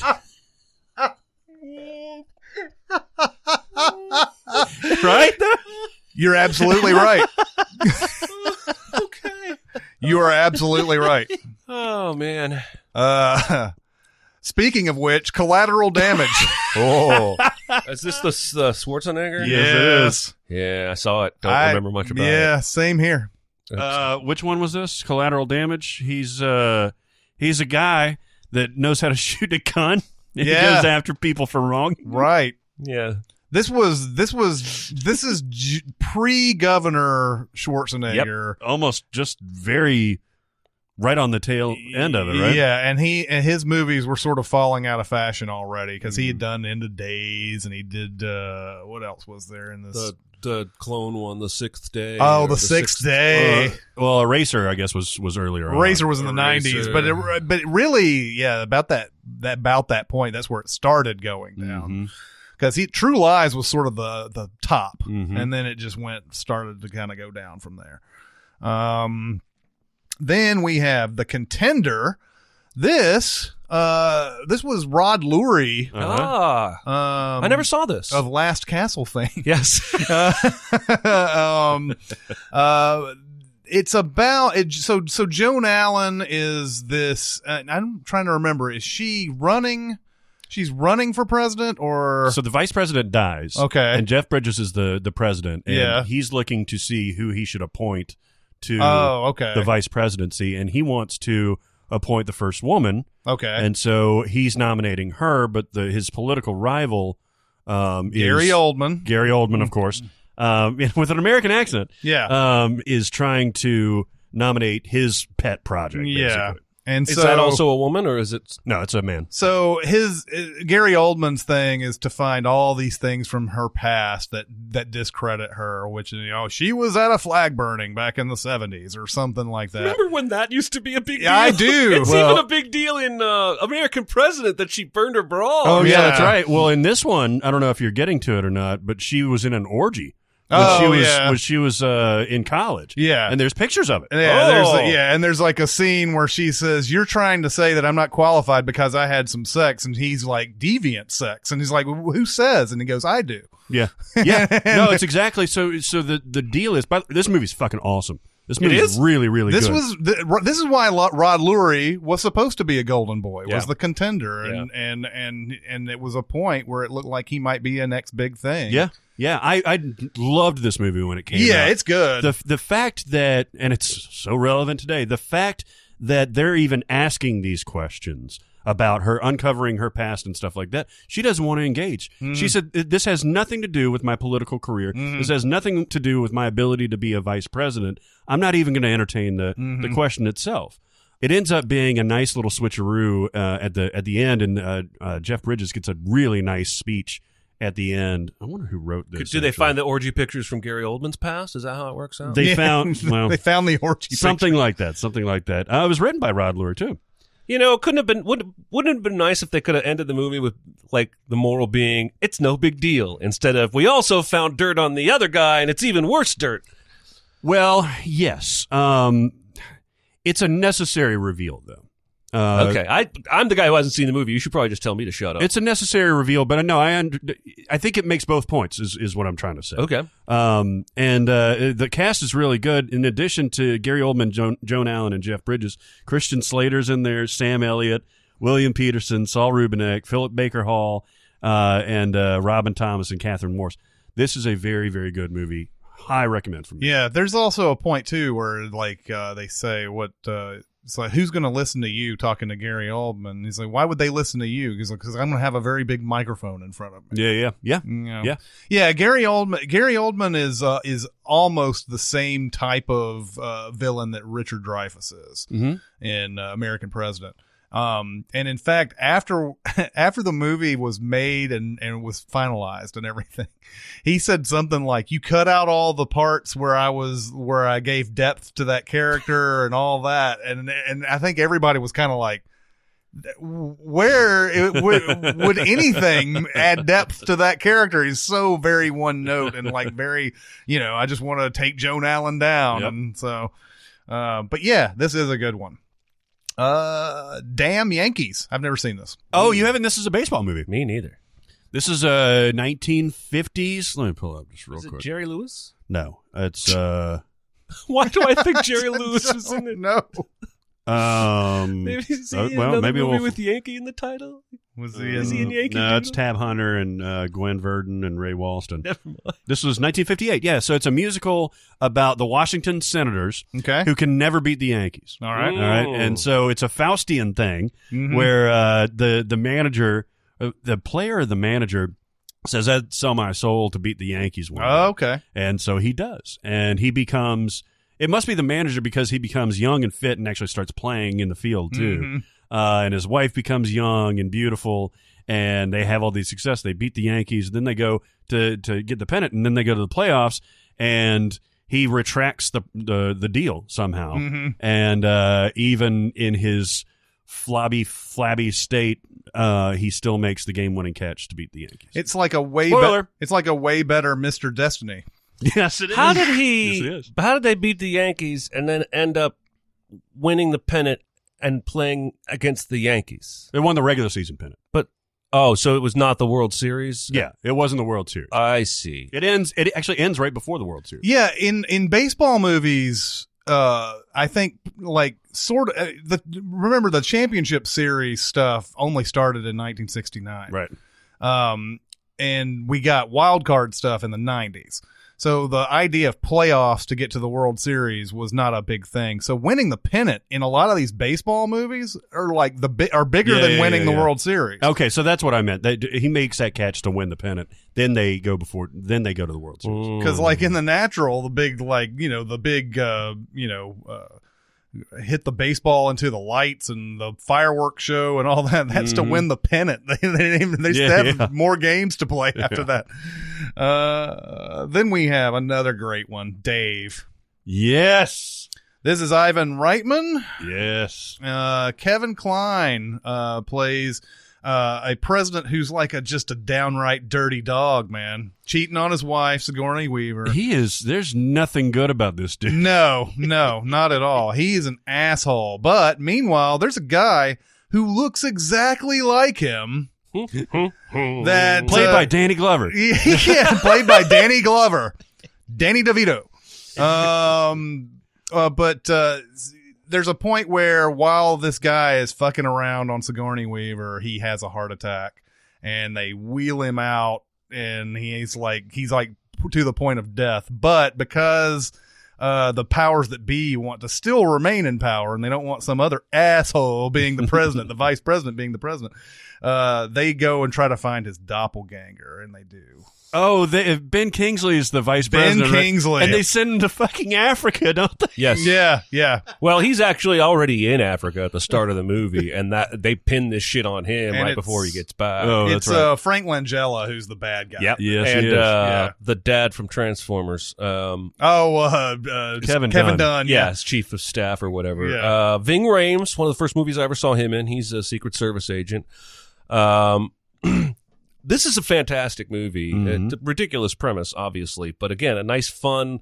It's like a fish out of water in reverse, Mhm. like taking a commoner and putting him into this the White House, a place Yeah. that you never ever get to see. And uh, it's just Kevin Klein. I wonder how much this movie would even work if it was a different kind of comic because the, most of the laughs are so much like Kevin Klein's tone and style. Yeah. Bonnie Hunt is in this movie as the tour guide. Um, just, it's just, just delightful. Charles Grodin plays one of his his buddies that helps solve the entire budget process. And he Like also in an sandwiches- afternoon. yeah, and he loves bratwurst. Yeah, yeah, yeah. That's the thing. Like, like it's again, it's that fantasy you were talking about with American president and all that. Is a guy who cares about us, and not only that, has the power to just in an afternoon figure out the entire United States budget. and gets a round of applause Yeah. afterwards. yeah, at the table, and is able. All right, we'll all sign off on this. It doesn't require Congress or anything. Um, but it's fun. It's a fun movie. Oh yeah, man. Uh, Love Day. My favorite part is when he, the first lady, figures out that, that it's not her real husband, and they go out on the town together. They like go out and like they use like some tunnels, like the Truman Yeah, oh, yeah, tunnels yeah, or whatever. They go out and they get pulled over by a cop later on, and they have to pretend to be impersonators, even though Dave. Is an impersonator. Sigourney Weaver is actually the first lady, and they sing "Tomorrow" from Annie. this is part of our act. Tomorrow, Oh my tomorrow. God, It's yeah. freaking when she funny. chimes in, she's like, It's like how we're working on. I, I I always wonder. Uh, I mean, I I know we're supposed to think that Kevin Klein merely looks like the the, the actual Right. the, the guy he's playing as the president, but like, but this guy. It's not a, a look alike. It's a guy who who looks is is that person. Like there's n- Yeah. you don't you don't see doppelgangers that look this close. Right? Yeah. No, this There's is like always- a three identical stranger situation. going yeah on. exactly and so like uh eh, you know that, that's why there's always those fun fun debates about like you know friends where like bruce willis is on the show guest stars on the show they've been talking about die hard Right. forever and no one ever brings up the point that bruce willis looks like fucking bruce willis um but uh yeah man dave is such a fun movie I, I i looked at the imdb it's lower than i thought it would be i think Oh, it's really? like 6.7 or something like that It's a shame. which I don't, I don't really kind of, I don't understand that. No, there's a lot of great cameos from real life politicians and media members from DC uh, reporting on this fictional president. There's like that uh, round table discussion. What's the name of that show? Oh, McLaughlin Oh, Group. McLaughlin. Laughlin Group. Yeah, and uh, there's famous uh, politicians in the audience when he gives like a press briefing. There's a great Oliver Stone cameo in Oh, it yeah, I too, forgot where about he was that. like, he's like, he's like, after the heart attack, this is what he's, what he looks like. Blah blah blah. So you saying this is a conspiracy? Oh yes, I think this is a conspiracy. Uh, It is six point eight, but it's ninety five percent overall on Rotten. Tomatoes. Yeah, that the 95 percent on Rotten Tomatoes is the right score. Yeah. Yeah. Uh, the day after tomorrow, we talked about 2012 already.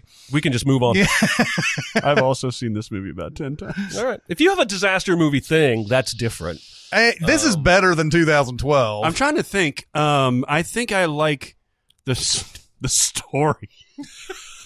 I think I like the story better. uh huh. Uh, I think I like Cusack's perform. I think I like the performances better in 2012 because Jesus Christ, I I, I don't know what's going on with Dennis Quaid and Jake Gyllenhaal. Normally, two very good actors, even this early on. Yeah. Uh, but they're awful in this. I think Hmm. Celia Ward plays his mom. Amy Rossum, God yeah. bless her, Yeah. plays the girlfriend. Um, eh, but Yeah. Yeah. I don't like 'em. But yeah, I mean, it's it's funny. I would like to know if there's anybody out there who has watched Day After Tomorrow, 2012, and Geostorm back to back, and can they tell which scene is from what movie? I could totally tell. Now I've only seen Geostorm like twice now, uh, but I, I watched it so closely that I think I Sounds like that game I saw someone playing on Twitter with The Rock in a beige shirt, and you have to guess which, guess which movie it's from. Because it's either a beige button shirt or a soiled white T-shirt that looks yellow, and there's that's like seven impossible. or eight of them, That's fucking and you can't tell impossible. which one's which. I was like, it could be any of them. I I, I, I guess it's glib. I guess it's kind of glib to say that. could. no. There's a ton of overlap. Yeah. Well, maybe if you showed me like Don't an show any overhead actors. shot. Yeah, if you show me an overhead shot of the Earth. it Yeah, would like be I mean, if you difficult. see something with John Cusack in it, it would be ridiculous for you to say that it was Geostorm. But Oh, yes, they um, get chased by ice in this movie. Yes, they do.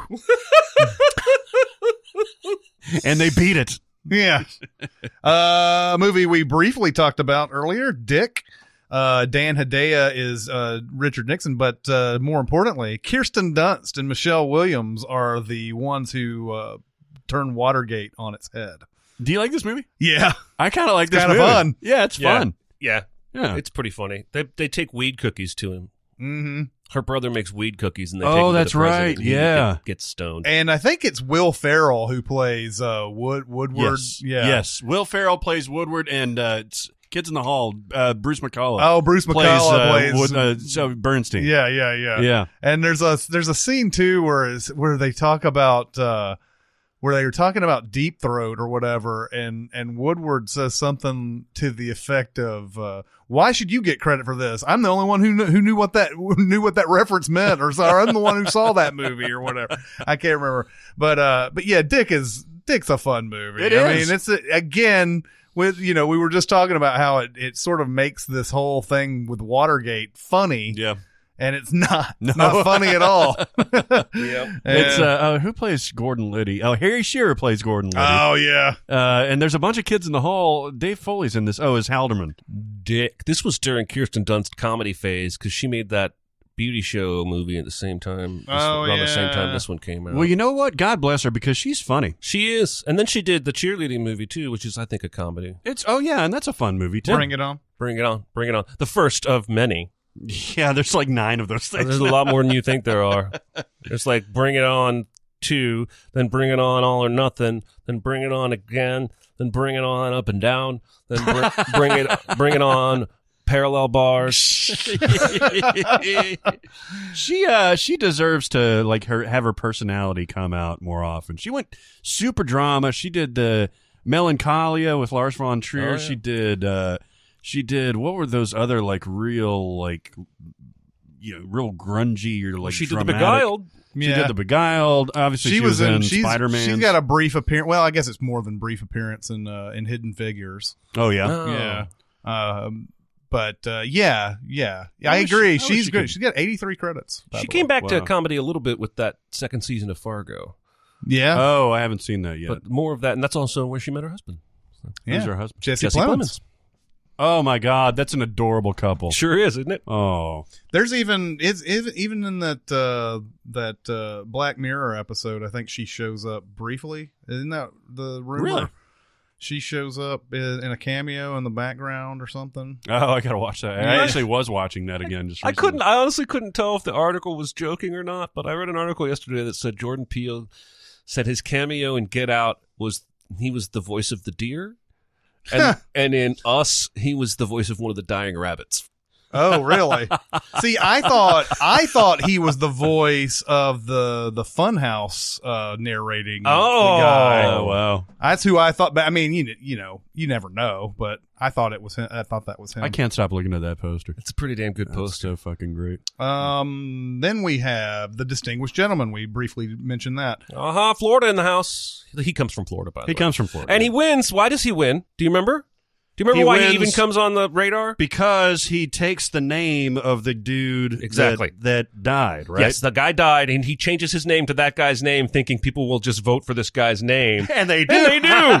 and he ends up in Washington, D.C., where everything is corrupt and the dad from son in law is a dickhead. Yeah. Oh, Lane Smith, right? yeah.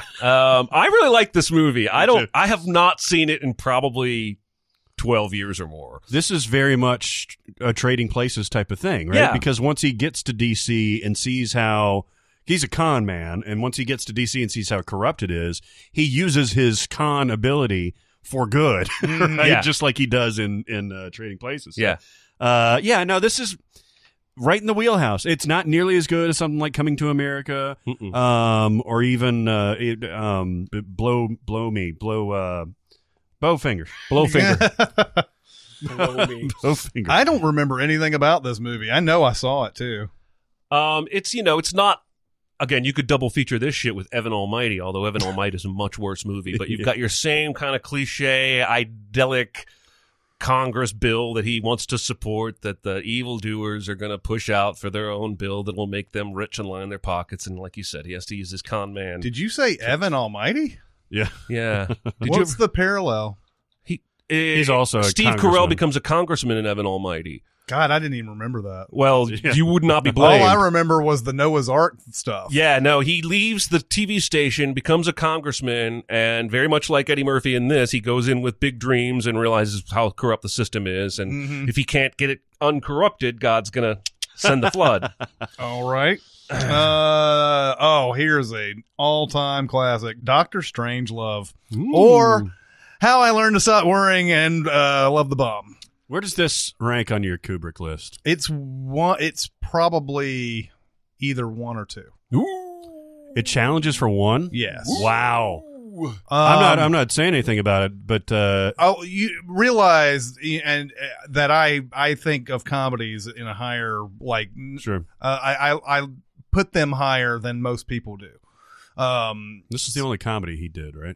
Mm, I really think um, The Shining. Is, yeah, Shining does have a lot of funny moments. I would. I guess it is the only comedy he did. I mean, there's there's humor in inherent in Arlie Ermy and uh, Full Metal Jacket, yeah, but that's not a comedy. yeah. I, I I I think this was really sort of his only attempt at one. it's almost Mm. a crime he didn't do more. Yeah, it is, and uh, and um, yeah, it- it's either this or two thousand one. Yeah. Um, and, and then after that, yeah, you, it's probably Shining and Clockwork. Mm-hmm.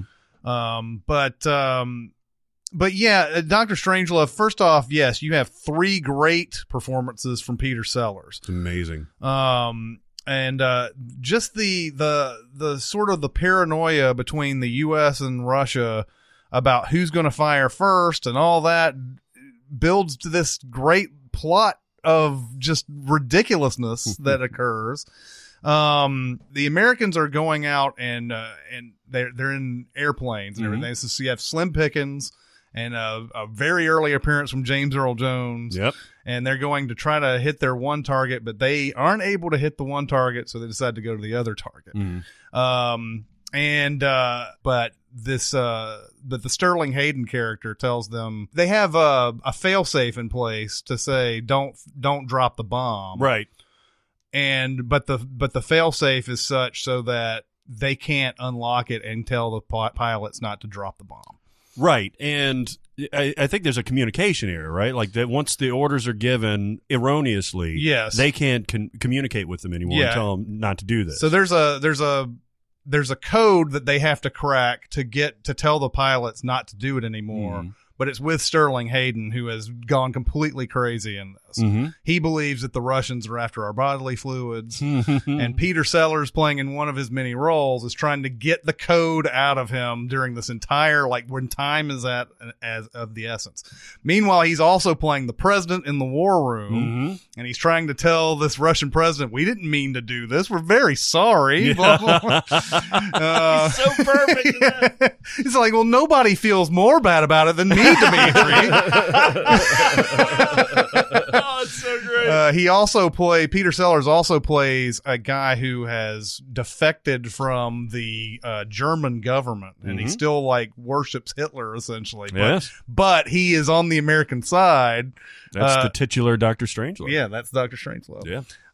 um and uh so there's a there's a you have you have some russian embassy people also in the war room at the same time and um and so there's all this like there's all sorts of like spy shit going on there's all sorts of just there's everything this movie is just is so good on so many levels uh, and it's hard to start this it's hard to start going where to start on the movie itself because there's about three or four different things going on at once Yeah, you have it the goes- Mm-hmm. pilots you have the war room you have uh, the sterling hayden stuff hmm um so yeah it's just a it's a very complex but very well done satire It's so beautiful, and and we haven't even mentioned George C. Scott yet. yeah and he, what was the story? So he didn't know that he was in a comedy. he didn't know he was in a comedy but he's acting so comedic. i so don't Over the understand top. never have understood this story by the way That's unbelievable. He's, there's a part even when when George C. Scott gets up to walk and falls down and gets up and keeps talking like nothing's happened. and he claims that he didn't he didn't think that Kubrick would use the take because it was too ridiculous. And, uh, and it turns out to be one of the best parts of that movie. Oh, my god. Um, What were you gonna say? I was going to say, did you guys see the trailer for Clooney's uh, Catch 22 series? on Oh, Amazon? is it out? Well, the trailer's out. Oh wow. Well, actually, I saw it in a theater. It must have been before Captain Marvel. Okay. Um, I liked that book. I I didn't, did too. I didn't love Joseph it. Keller? Yeah. mhm. Mm-hmm. Um, I did not like the movie. No, I did not either. You mean the uh, the Alan Arkin '60s? Yes. Yeah. Okay. But I just seen the trailer for this series of it that Clooney's putting together, and he's also s- co-starring in. I, I am now very, very interested. Hmm. Looks like they may have captured that tone correctly. Yeah. it, it'd be difficult. It'd be very difficult. Even getting through that book is difficult if you're not ready for it. yeah. Yeah, what's the, the what's the main thing in Catch twenty two? The the main Catch twenty two is that these pilots don't want to to go out on these missions anymore. Mhm. Uh, to go out on the missions, you have to be declared sane, but to go on these missions is insane. Right. Um, but they can't call them insane. I can't. What's the what's the cat the cat the main Catch twenty two there? Isn't that it? That uh, you can't to sign up for this, you have to be You have to be totally insane. totally insane, but, you, have, to be, declared sane. You have to be yeah. declared sane to go out on the missions. Anyway, uh, Doctor Strangelove, it, like I said, it's hard to get into all the different details without really just going through the entire movie. Yeah, you should watch this movie. You I should I definitely think watch it's it. still on Netflix. It was on Netflix for a long time. Mm-hmm. Uh, but this is something that should immediately be in your canon. Even these days, and maybe even especially these days, the last time I watched this was about three years ago or so, um, and it was funny. Now it may be a little bit It's on the nose, too Um, on the nose. But uh, yeah, there's the. I, I love this whole part though, where they they they've just they're just assuming that all the nukes are going to get thrown, going to get shot because of all this misunderstanding and everything, and they're like, well, now we're going to be building. We've built mine shafts where we're going to send everybody down there. We're going to send all the important people down there, and there's going to be ten females for every male, Yeah. and they're all going to have to be very sexually attractive and all that, and uh, and then um and uh, they said something about I can't remember if they're going to try to get it done within ten years or something, or try to get everybody down there in ten years or something. George C. Scott is like, he's like, wait a minute, what if the Russians have already done this and they they they've already built better mine shafts than we've built, and and uh, and w- we say what uh, we're going to have to start on ours uh, on ours uh, earlier than them, so that they can't have they can't have the advantage over us and everything. And he goes, he's like, Mr. President, we cannot allow a mine shaft gap, you know. because they keep talking about the nuclear gap and the, all these different like the differences between the countries and Mm-hmm. like who's got the edge and, and everything and it's always talked about the gap and we can't talk he's like we we cannot allow a mine shaft gap um got one of the best endings of all time. So Yes. you got you got uh, like in triplicate y- in each of the places. So you've got uh, Slim Pickens riding the bomb Mm-hmm. on the way down because he had to manually override it. He just say he's going riding that shit like a cowboy. then you've got um, you know, when it does explode, you've got the "We'll Meet Again" montage Yeah. of all the things happening. And then when you go to the the end shot of the war room, you get Doctor Strangelove standing up from his wheelchair and he's like, "Mein Führer, I can walk." and then there's just this cascade of nuclear explosions. Uh, cannot recommend Doctor Strangelove enough. And holy shit, we've been through a lot of great movies, I know, right? and uh, and we're uh, just now getting through the D's. All right, so the next one on this one, I know Jeremy would love to talk about Enemy of the State. Baby. Ah. Tony Scott.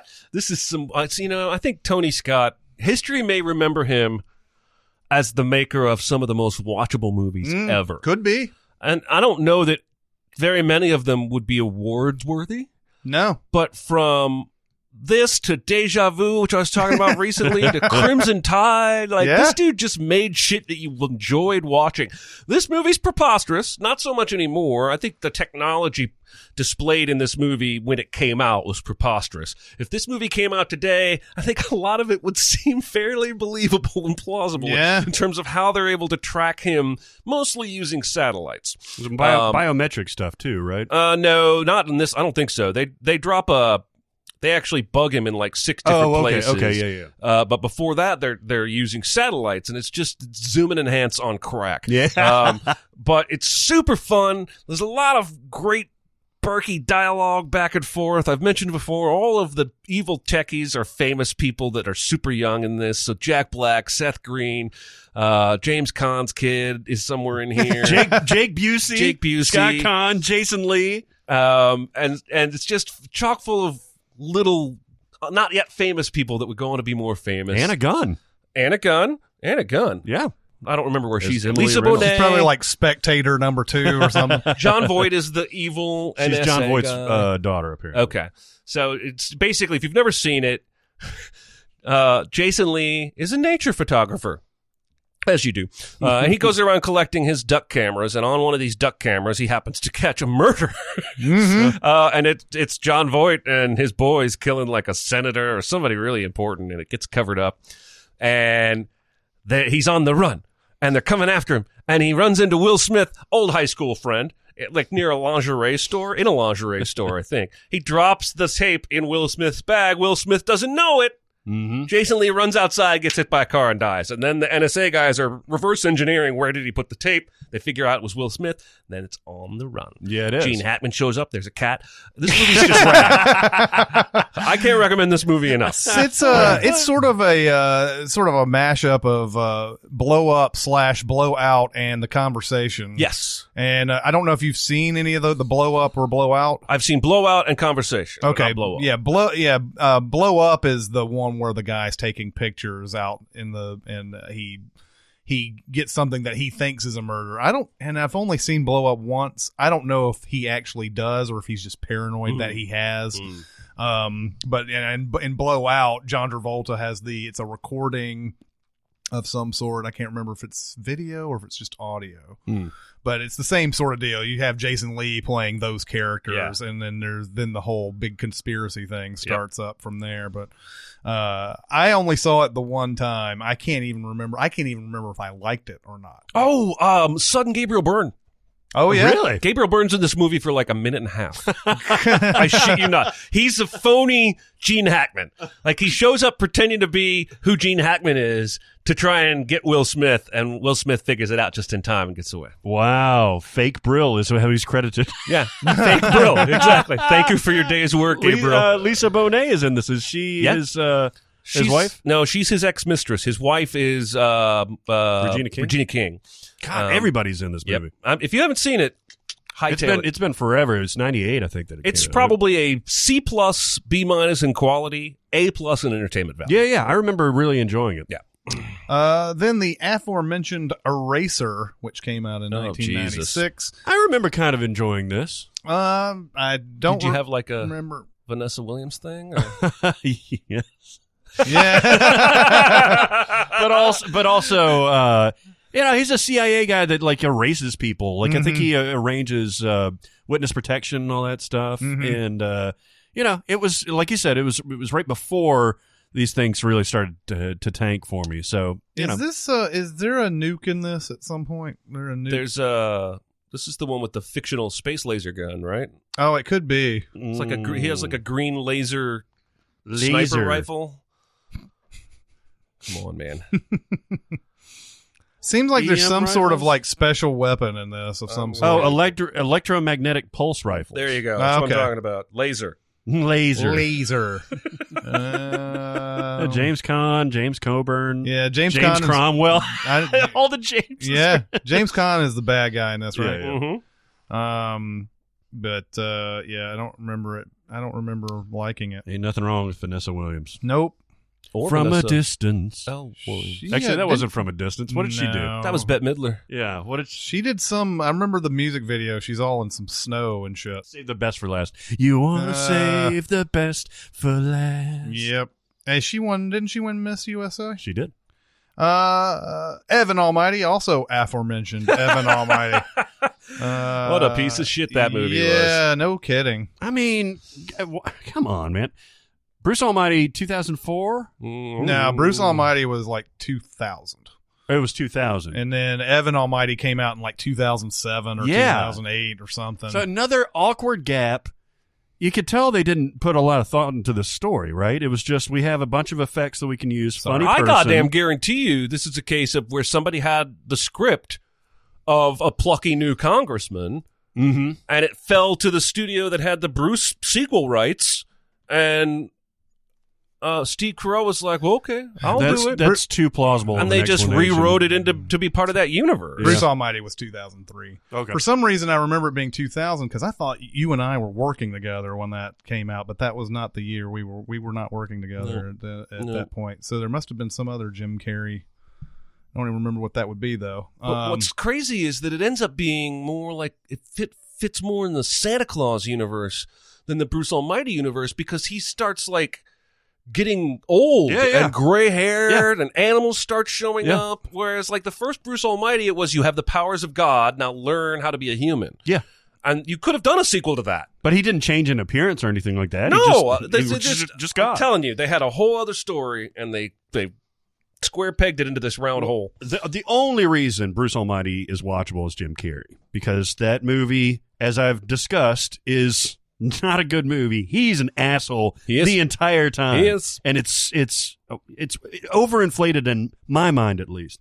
Evan Almighty, I, I guess they were going for the same formula. They were like, well, the story really didn't matter in the last one because the guy was irredeemable essentially from the Yes. beginning. So let's just throw somebody funny in there. And Steve Carell was still on the ascent. This was after Forty Year Old Virgin and all that stuff. Uh-huh.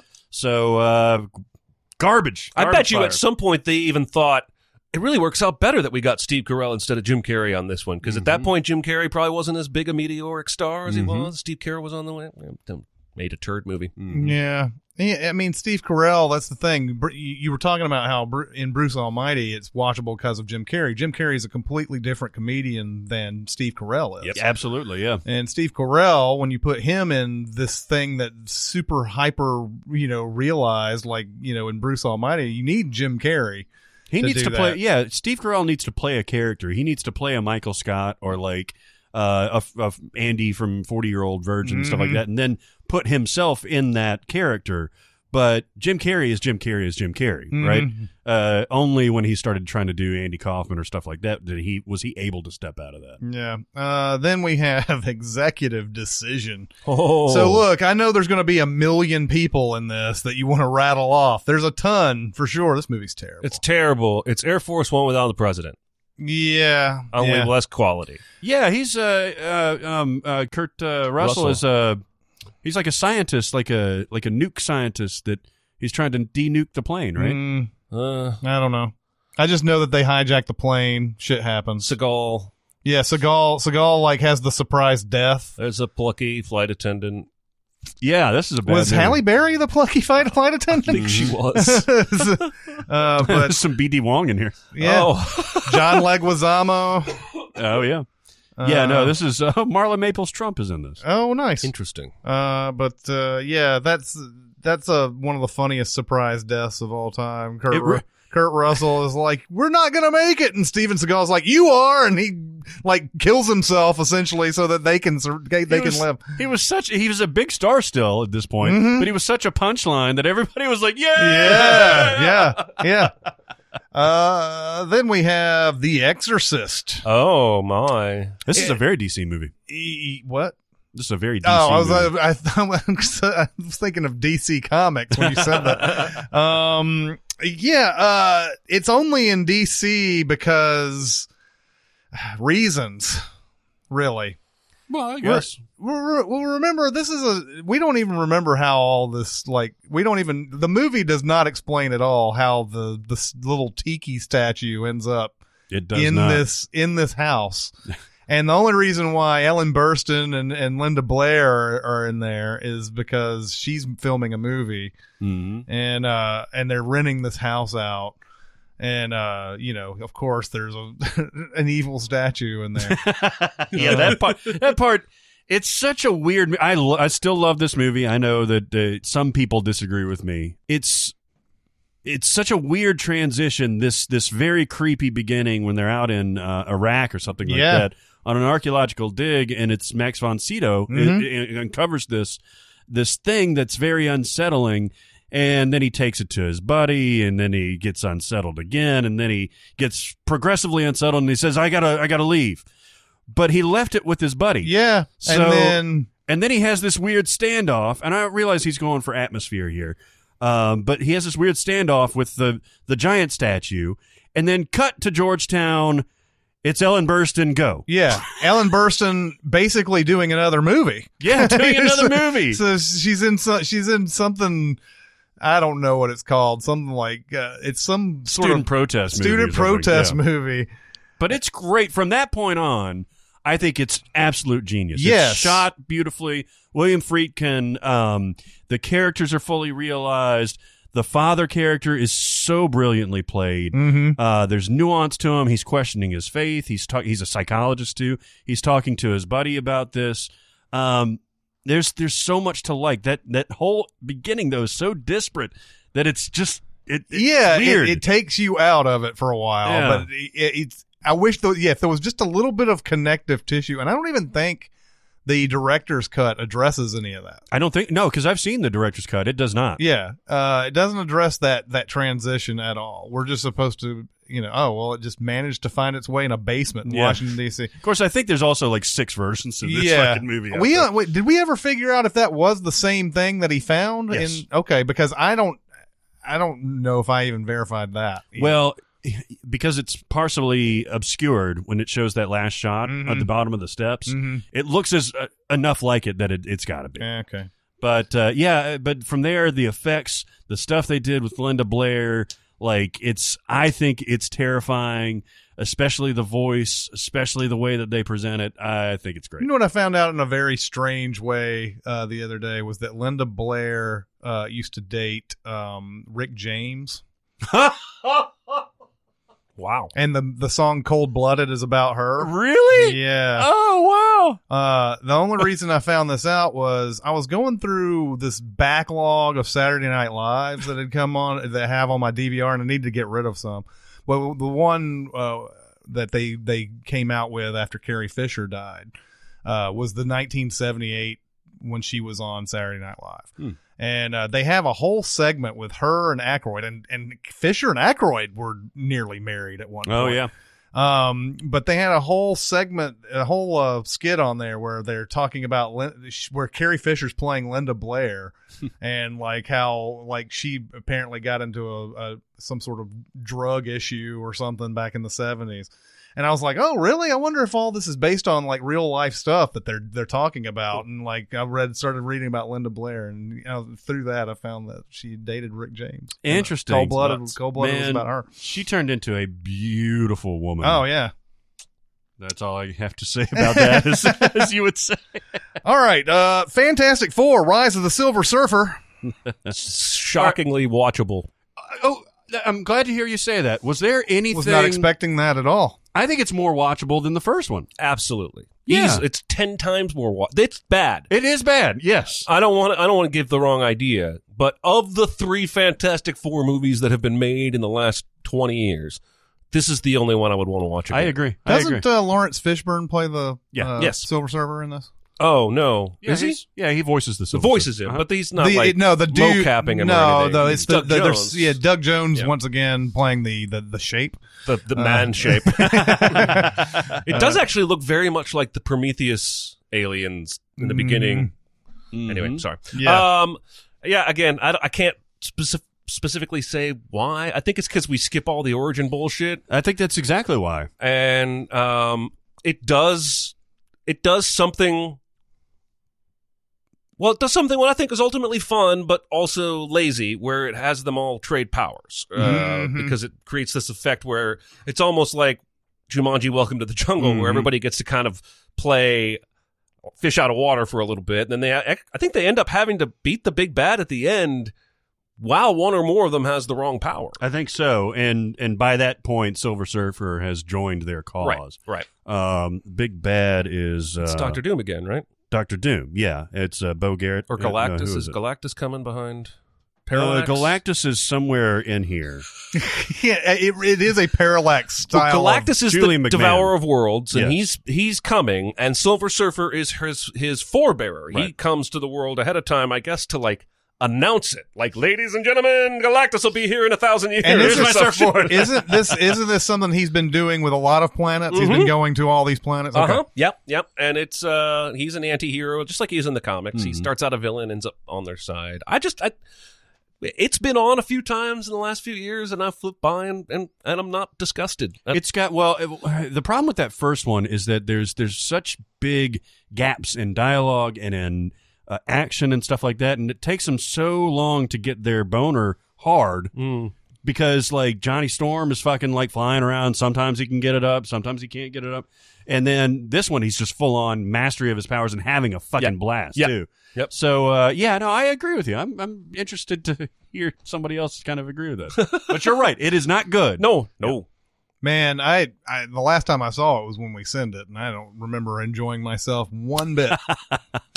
um, next one is a few good men. We've obviously talked about a few good men a lot, and I don't know if we need to talk more about it. Probably but, not. Uh, but it's probably maybe the most DC movie here hmm uh, because you know it shows all of the all the monuments and all that stuff, but it also shows the periphery of it, like the courtrooms Mhm. and the neighborhoods that have a possible amount of leaves even in September. Mhm. Um, it's a it's just a warm and cozy, wonderful movie. you're a real shitty baseball player, Jack. Your boy's going down, Daniel. Nothing I can do about that. Something that me and a coworker used to yell at each other all the time. No, Uh, it's it's a you're a lousy fucking softball player. Jack. Lousy fucking softball player. There you go. Uh, then there's First Kid. This movie came out in 1996. Started Sinbad. I don't remember anything. I don't know if I even saw it. Wow. What's crazy is that there are still two more Child of the President movies to come after Yes, this. yeah. Because there's First Daughter, and then there's the whatever the one. M- Mandy Moore's in one, Katie Holmes is in the other one. Oh yeah. Um. Oh, first daughter. First Daughter is one. I can't remember the other. Katie ones. Holmes is in First Daughter. Okay, so then Mandy Moore's in one. I'm pretty sure that's like the president's. No, you're right, Daughter. and I don't remember what it's called. And though. there's a TV movie Josh Childs always likes to sing the theme song to called "My Date with the President's Daughter." Ah, My date with the president's daughter. that's nice. um, Chasing Liberty. Chasing Liberty, chasing Liberty, because Liberty's her Secret Service call sign, and she likes to run away with boys, chasing liberty. riding in cars Uh, with what boys. you were saying about First Kid? Well, yeah, I mean uh, Timothy Busfield. No, there's nothing. There's no big. Oh, Zachary Ty Bryant. I knew there was a, a Home Improvement. Is for he the kid in there. main kid? No, he's not. Brock Pierce is the the kid. Oh. uh, but Sinbad is the security Secret Service guy that's assigned to him. And of course, he's super annoying at first, and then he comes to love. Mm-hmm. Man, I I would love one day to s- put all the posters of these co- uh, these type of these m- movies that I consider these type of comedies that like some of these are not related, but Milk Money and uh, and Blank Check and all these '90s. I want to put them all. How much white? would you have like i'm not i'm not saying i'm not saying like you know obviously sinbad's the star of this movie but i'm talking about the actual color of the poster Oh yeah, yeah, Right, yeah, right. yeah, yeah. like there's so much. Like I went to go and look at this poster, and I was like, other than Sinbad, this whole thing is like freaking white. Yeah, yeah, yeah. You know, and it's just like uh, it's. And then they did that with Milk Money, and they did that with Blank Check, and it just Forrest like Gump. Forrest Gump. I mean, good God, like we could make a whole collage of just you know. Uh, then we have uh, we're going to round this episode off with Frost Nixon. Ron Howard's uh, movie about um, the the interviews that Nixon did after he was president. Uh, I believe it's uh, what's it's the Sheen guy, the Sheen guy, Hmm? Michael Michael Sheen. Sheen. Michael Sheen. Because every time I want to, I want to say Martin. I Sheen. do- I do I too. want to say it. Every I know time. it's Michael Sheen. I say Martin Sheen every time. Michael Sheen. Uh, this time again, Frank Langella is Yep. playing Nixon, uh, and uh, it's a it's about uh, it's about the basically the run up to to this because this is where uh, what's the guy's name? The interviewer Uh, Frost. It's, uh, something Frost. David Frost. David Frost. Uh, he's he's conducting these interviews that are essentially nothing burgers for I mean a long time. Like if you were to watch the whole thing, Mm-hmm. you would be like, "Wow, is th- this is a seminal interview with the president?" It's only in, at the very tail end that Frost actually gets He Nixon. kind of a few good men's him. Um, I saw this like six months Mm-hmm. ago. It's good. I was riveted. It is. It's not great. Uh, but yes, he lands this interview, which is a huge get because Mm-hmm. he's just this standard, you know, British reporter. He's not like the Tom British or Brokaw of Australian? the time or whatever. Australian, British, whatever. It's the same. Um, uh, um, Uh, but you're right. It's all softball questions, softball questions, because they're afraid of pissing him off and losing the interview. And then on the fourth and final day, he decides, to- from pressure, like constantly on his end, he decides to go for it. And he kind of he catches Nixon just off enough that Nixon starts defending himself and saying all this like incriminating shit about himself. Oh, it's great. And the night before, or like a few weeks before, or something like that, Nixon calls him He all calls him. drunk and is basically saying, You're not going to get this from me. I'm going to win this interview. Yep. I'm going to get the hearts and minds of the U.S. back. And just daring him. Yep. And probably, I mean, not rightfully so because Nixon was an asshole, but he had him up until there. Mhm. Uh, he had him where he had no leverage whatsoever. But then Frost goes back and like uncovers all this, uh, this these these details that he can hit him with that he's heretofore uh, avoided basically, and gets him to literally say. I cheated the American public. Yeah. I broke uh, some laws Yeah. and all this shit. And even he can, he handles it beautifully at the moment. Yeah. But even he can't believe it at the end of it. Is it is it Sam Rockwell the one who's trying to get him to ask the the hard questions? There's somebody who's like Yes. very pissed off about how these interviews are going. Yes, and and basically almost doesn't even want to be at the interviews because it's so softball. Right, and then Oliver Platt is his chief of staff or whatever it is. Who almost shuts it down. Yeah, yeah. So, uh, at least once. Yep. Yeah.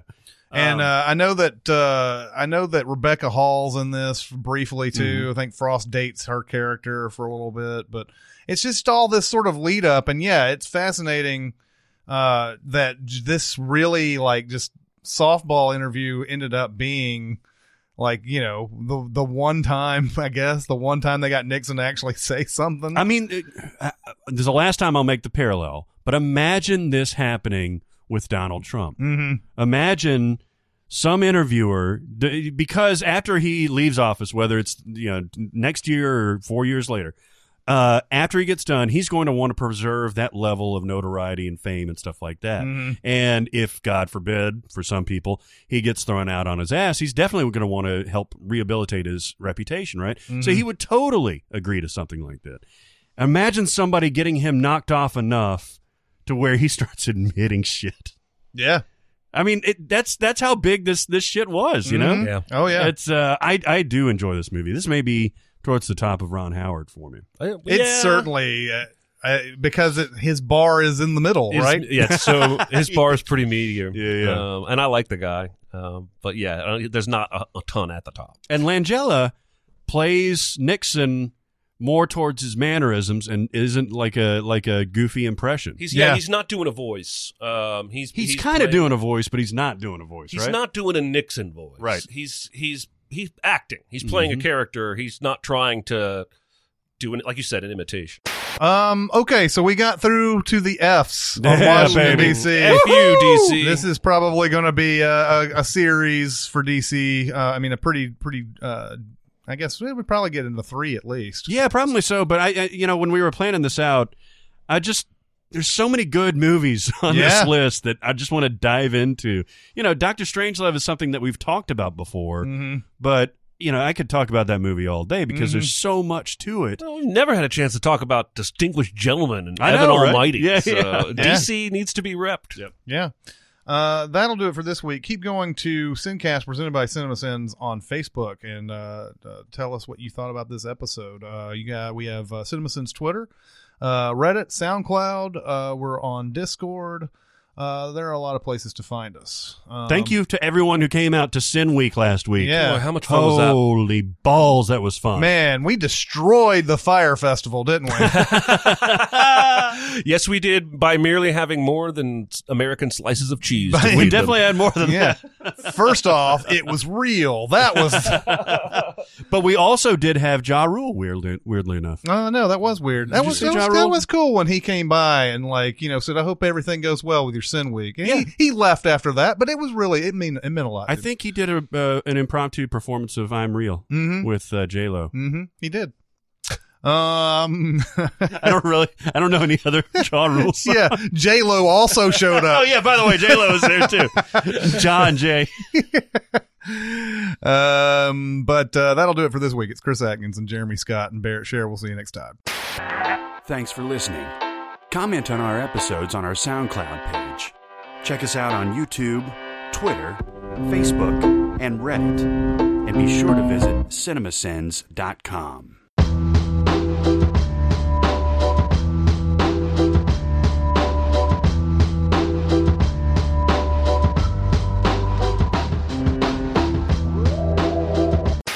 Man, um, you know what came on Sunday? My first like official day after Sin Week. Dead Again, Ooh. which I had seen before Mm-hmm. back in my college days and loved, but probably hadn't even thought about until Jonathan brought it up on that podcast Mm-hmm. taping.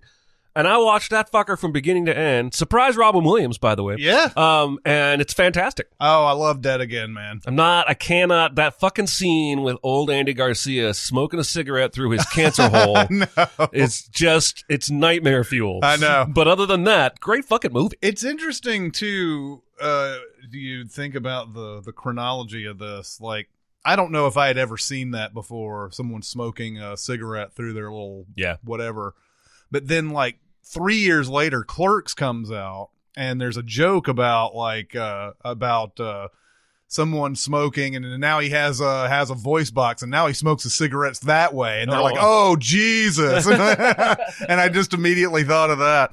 But yeah, Dead Again's got one of the just is just one of those just. It, it, I don't think it did anything at the box office. I don't think it got any kind of following afterwards, but it's awesome. Yeah, and that that reveal midway through that kind of wrinkle of what you think i- it is, and it's kind of that, but it's kind of the opposite of that. Mm-hmm. It's just like what? That, there's that point too, because she keeps saying, you know, uh, she keeps saying, "I think you're Roman. I think you're Roman," or whatever, and and then they they finally like actually start having sex or something, and she's like, "This is just like blah blah blah and Roman," and he goes, "I'm not Roman." Yeah. There, I remember the trailer too, somewhat, because at the very end of it, it's Kenneth Branagh as Roman, or is it? Is he? He's Roman in the past, right? Or is he always Roman? no, Roman is the is the past. character, Roman's yeah. a past guy. There's like, there's a point where I think they're about to execute him, and he's like, "All of this is far from over," and that's how they ended the trailer. And the Robin Williams is definitely surprise Robin Williams. Yeah. Yeah. Like I mean, not I mean, the tra- you see him in the trailer, but he's kind of like it's that one scene, right? It's the They, well, there's actually a second quick scene where he comes back for clarification on one thing. Ah, but yeah, okay. just two little two conversations in the back of a grocery store. yeah, Um. It is unfair how good their American accents are, man. Oh, you're. Not I, saw, I kidding. remember him on uh, David Letterman, Branagh.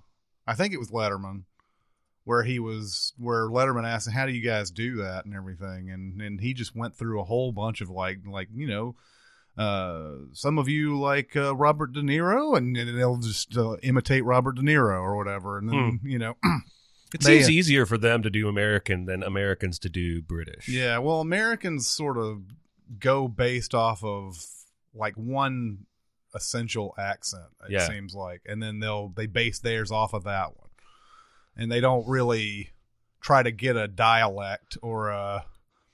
But the ones who do it really well, I think, tend to tend to try to try to get an actual yeah dialect in Like it. that trailer for that waste of a movie that's the um, remake of Dirty Rotten Scoundrels. Mm. Like Anne Hathaway's English accent is probably going to be explained away as part of her character, as part of her long con. Sounded terrible as shit to me in that trailer. What is this movie? It's called Hus- Hustlers, The Hustle. Is that what it? it, it so it, it's an official Dirty Rotten Scoundrels remake, right? I yes, but they're not marketing it that way. Okay, but they just named it something else. One, the, the tagline has the word uh, "scoundrels" or "dirty" or "rotten." One of the, Oh. one of the And the three. trailer's out? Yeah, I saw the trailer in front of ba-doo, ba-doo, ba-doo, Captain Marvel, I think. Uh, and it, it looks terrible. It's unnecessary. But my point is, Anne Hathaway is speaking with an English accent the entire Ah. trailer, and it's uh, shit, Fat Amy, oh, Rebe- Rebel Wilson. Rebel Wilson.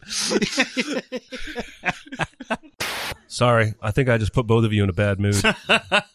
God damn.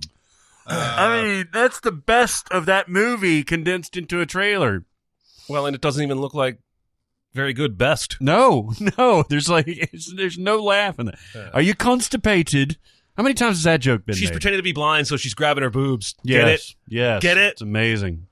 Chris and I have one thing in common is that our nephews and nieces are far better people than we are. That's very true. Are we talking about us? Mm-hmm. Yeah, that's what that's what I guess I should have said during the panel when I said it didn't ultimately feel very much like a horror movie to me Mm-hmm. is that I was I was more interested to know what was going to happen next than I was particularly scared, Mm-hmm. if that makes any sense. Yeah. No, I was I was flat out scared. That's okay. Mhm. By the way, I watched Deja Vu again yesterday. Did you really? Hmm. Mm. Well, most of it. What, who- oh, Tony Scott, right? Isn't Tony that who we- Scott. yeah. Jim Caviezel is evil in that movie. He's evil. he Yeah. almost never goes evil, but he's like does it really evil here. Yeah, is it Jim Caviezel's one of those guys who is actually like who tries to be very good. Like he won't kiss another woman because he's Right. married. Right. And he's like uh, who's the other guy that uh, I heard about this too. Um is it uh what's his name? Guy in Ready Player 1 and he's in a billion he's I think he's in Homicide. Something McDonough, Neil McDonough. Oh, Neil, Mc- Neil McDonough won't Band of Brothers too. yeah, yeah, yeah. Neil McDonough won't um, won't kiss another woman. Neither will Or- Kirk Cameron. Yeah, yeah. Although, yeah, different level there. really hurt his career that not kissing Um, other no, Jim women. Caviezel is, uh, as I understand, pretty religious guy Mhm. and uh, pretty uh, conservative with that kind of stuff. yeah, And I think ah, I'm talking out of my ass. Don't spend too, too much time researching, but I think I even saw an interview where he said something about I wouldn't do this role or this role if I had it to do over again. Because you go back through, you got that firefighter time travel, call my dad Frequency. frequency. you got the P- Passion of the Christ. You Yeah. can go back through Caviezel's the golfer movie. He's almost Mhm. always playing somebody really wholesome. Thin Red Line. He's basically like uh, Dudley Do Right, right? Yeah, and here he's like he kills 543 people in a terrorist act. He does understand this is fiction, though, right? He does, but Fictional characters. I mean, I think. Yeah. I mean, again, I'm not going to judge. I don't have children, but if I did, and I, I mean, there was a time in my life post college when I started getting serious about growing up that I was like, I'm going to have to get rid of some of these movies just because I can't have Boogie Nights on the shelf when I have a five year old running around, right? But ultimately, I just kept Boogie Nights and didn't have any kids. But um, Mm-hmm. those two decisions weren't really connected. I that I rarely just compulsively watch something like Uh-huh. just uh, oh here's something about Motley Crue. Sign me up. I was like immediately pressing play, and I'm like, I think. Wait a minute. I hate Motley I know, Crue. me too. me too. I've always hated Miley They Crew. uh, suck, man. And like, I was like, all right, I'll watch the. Oh God.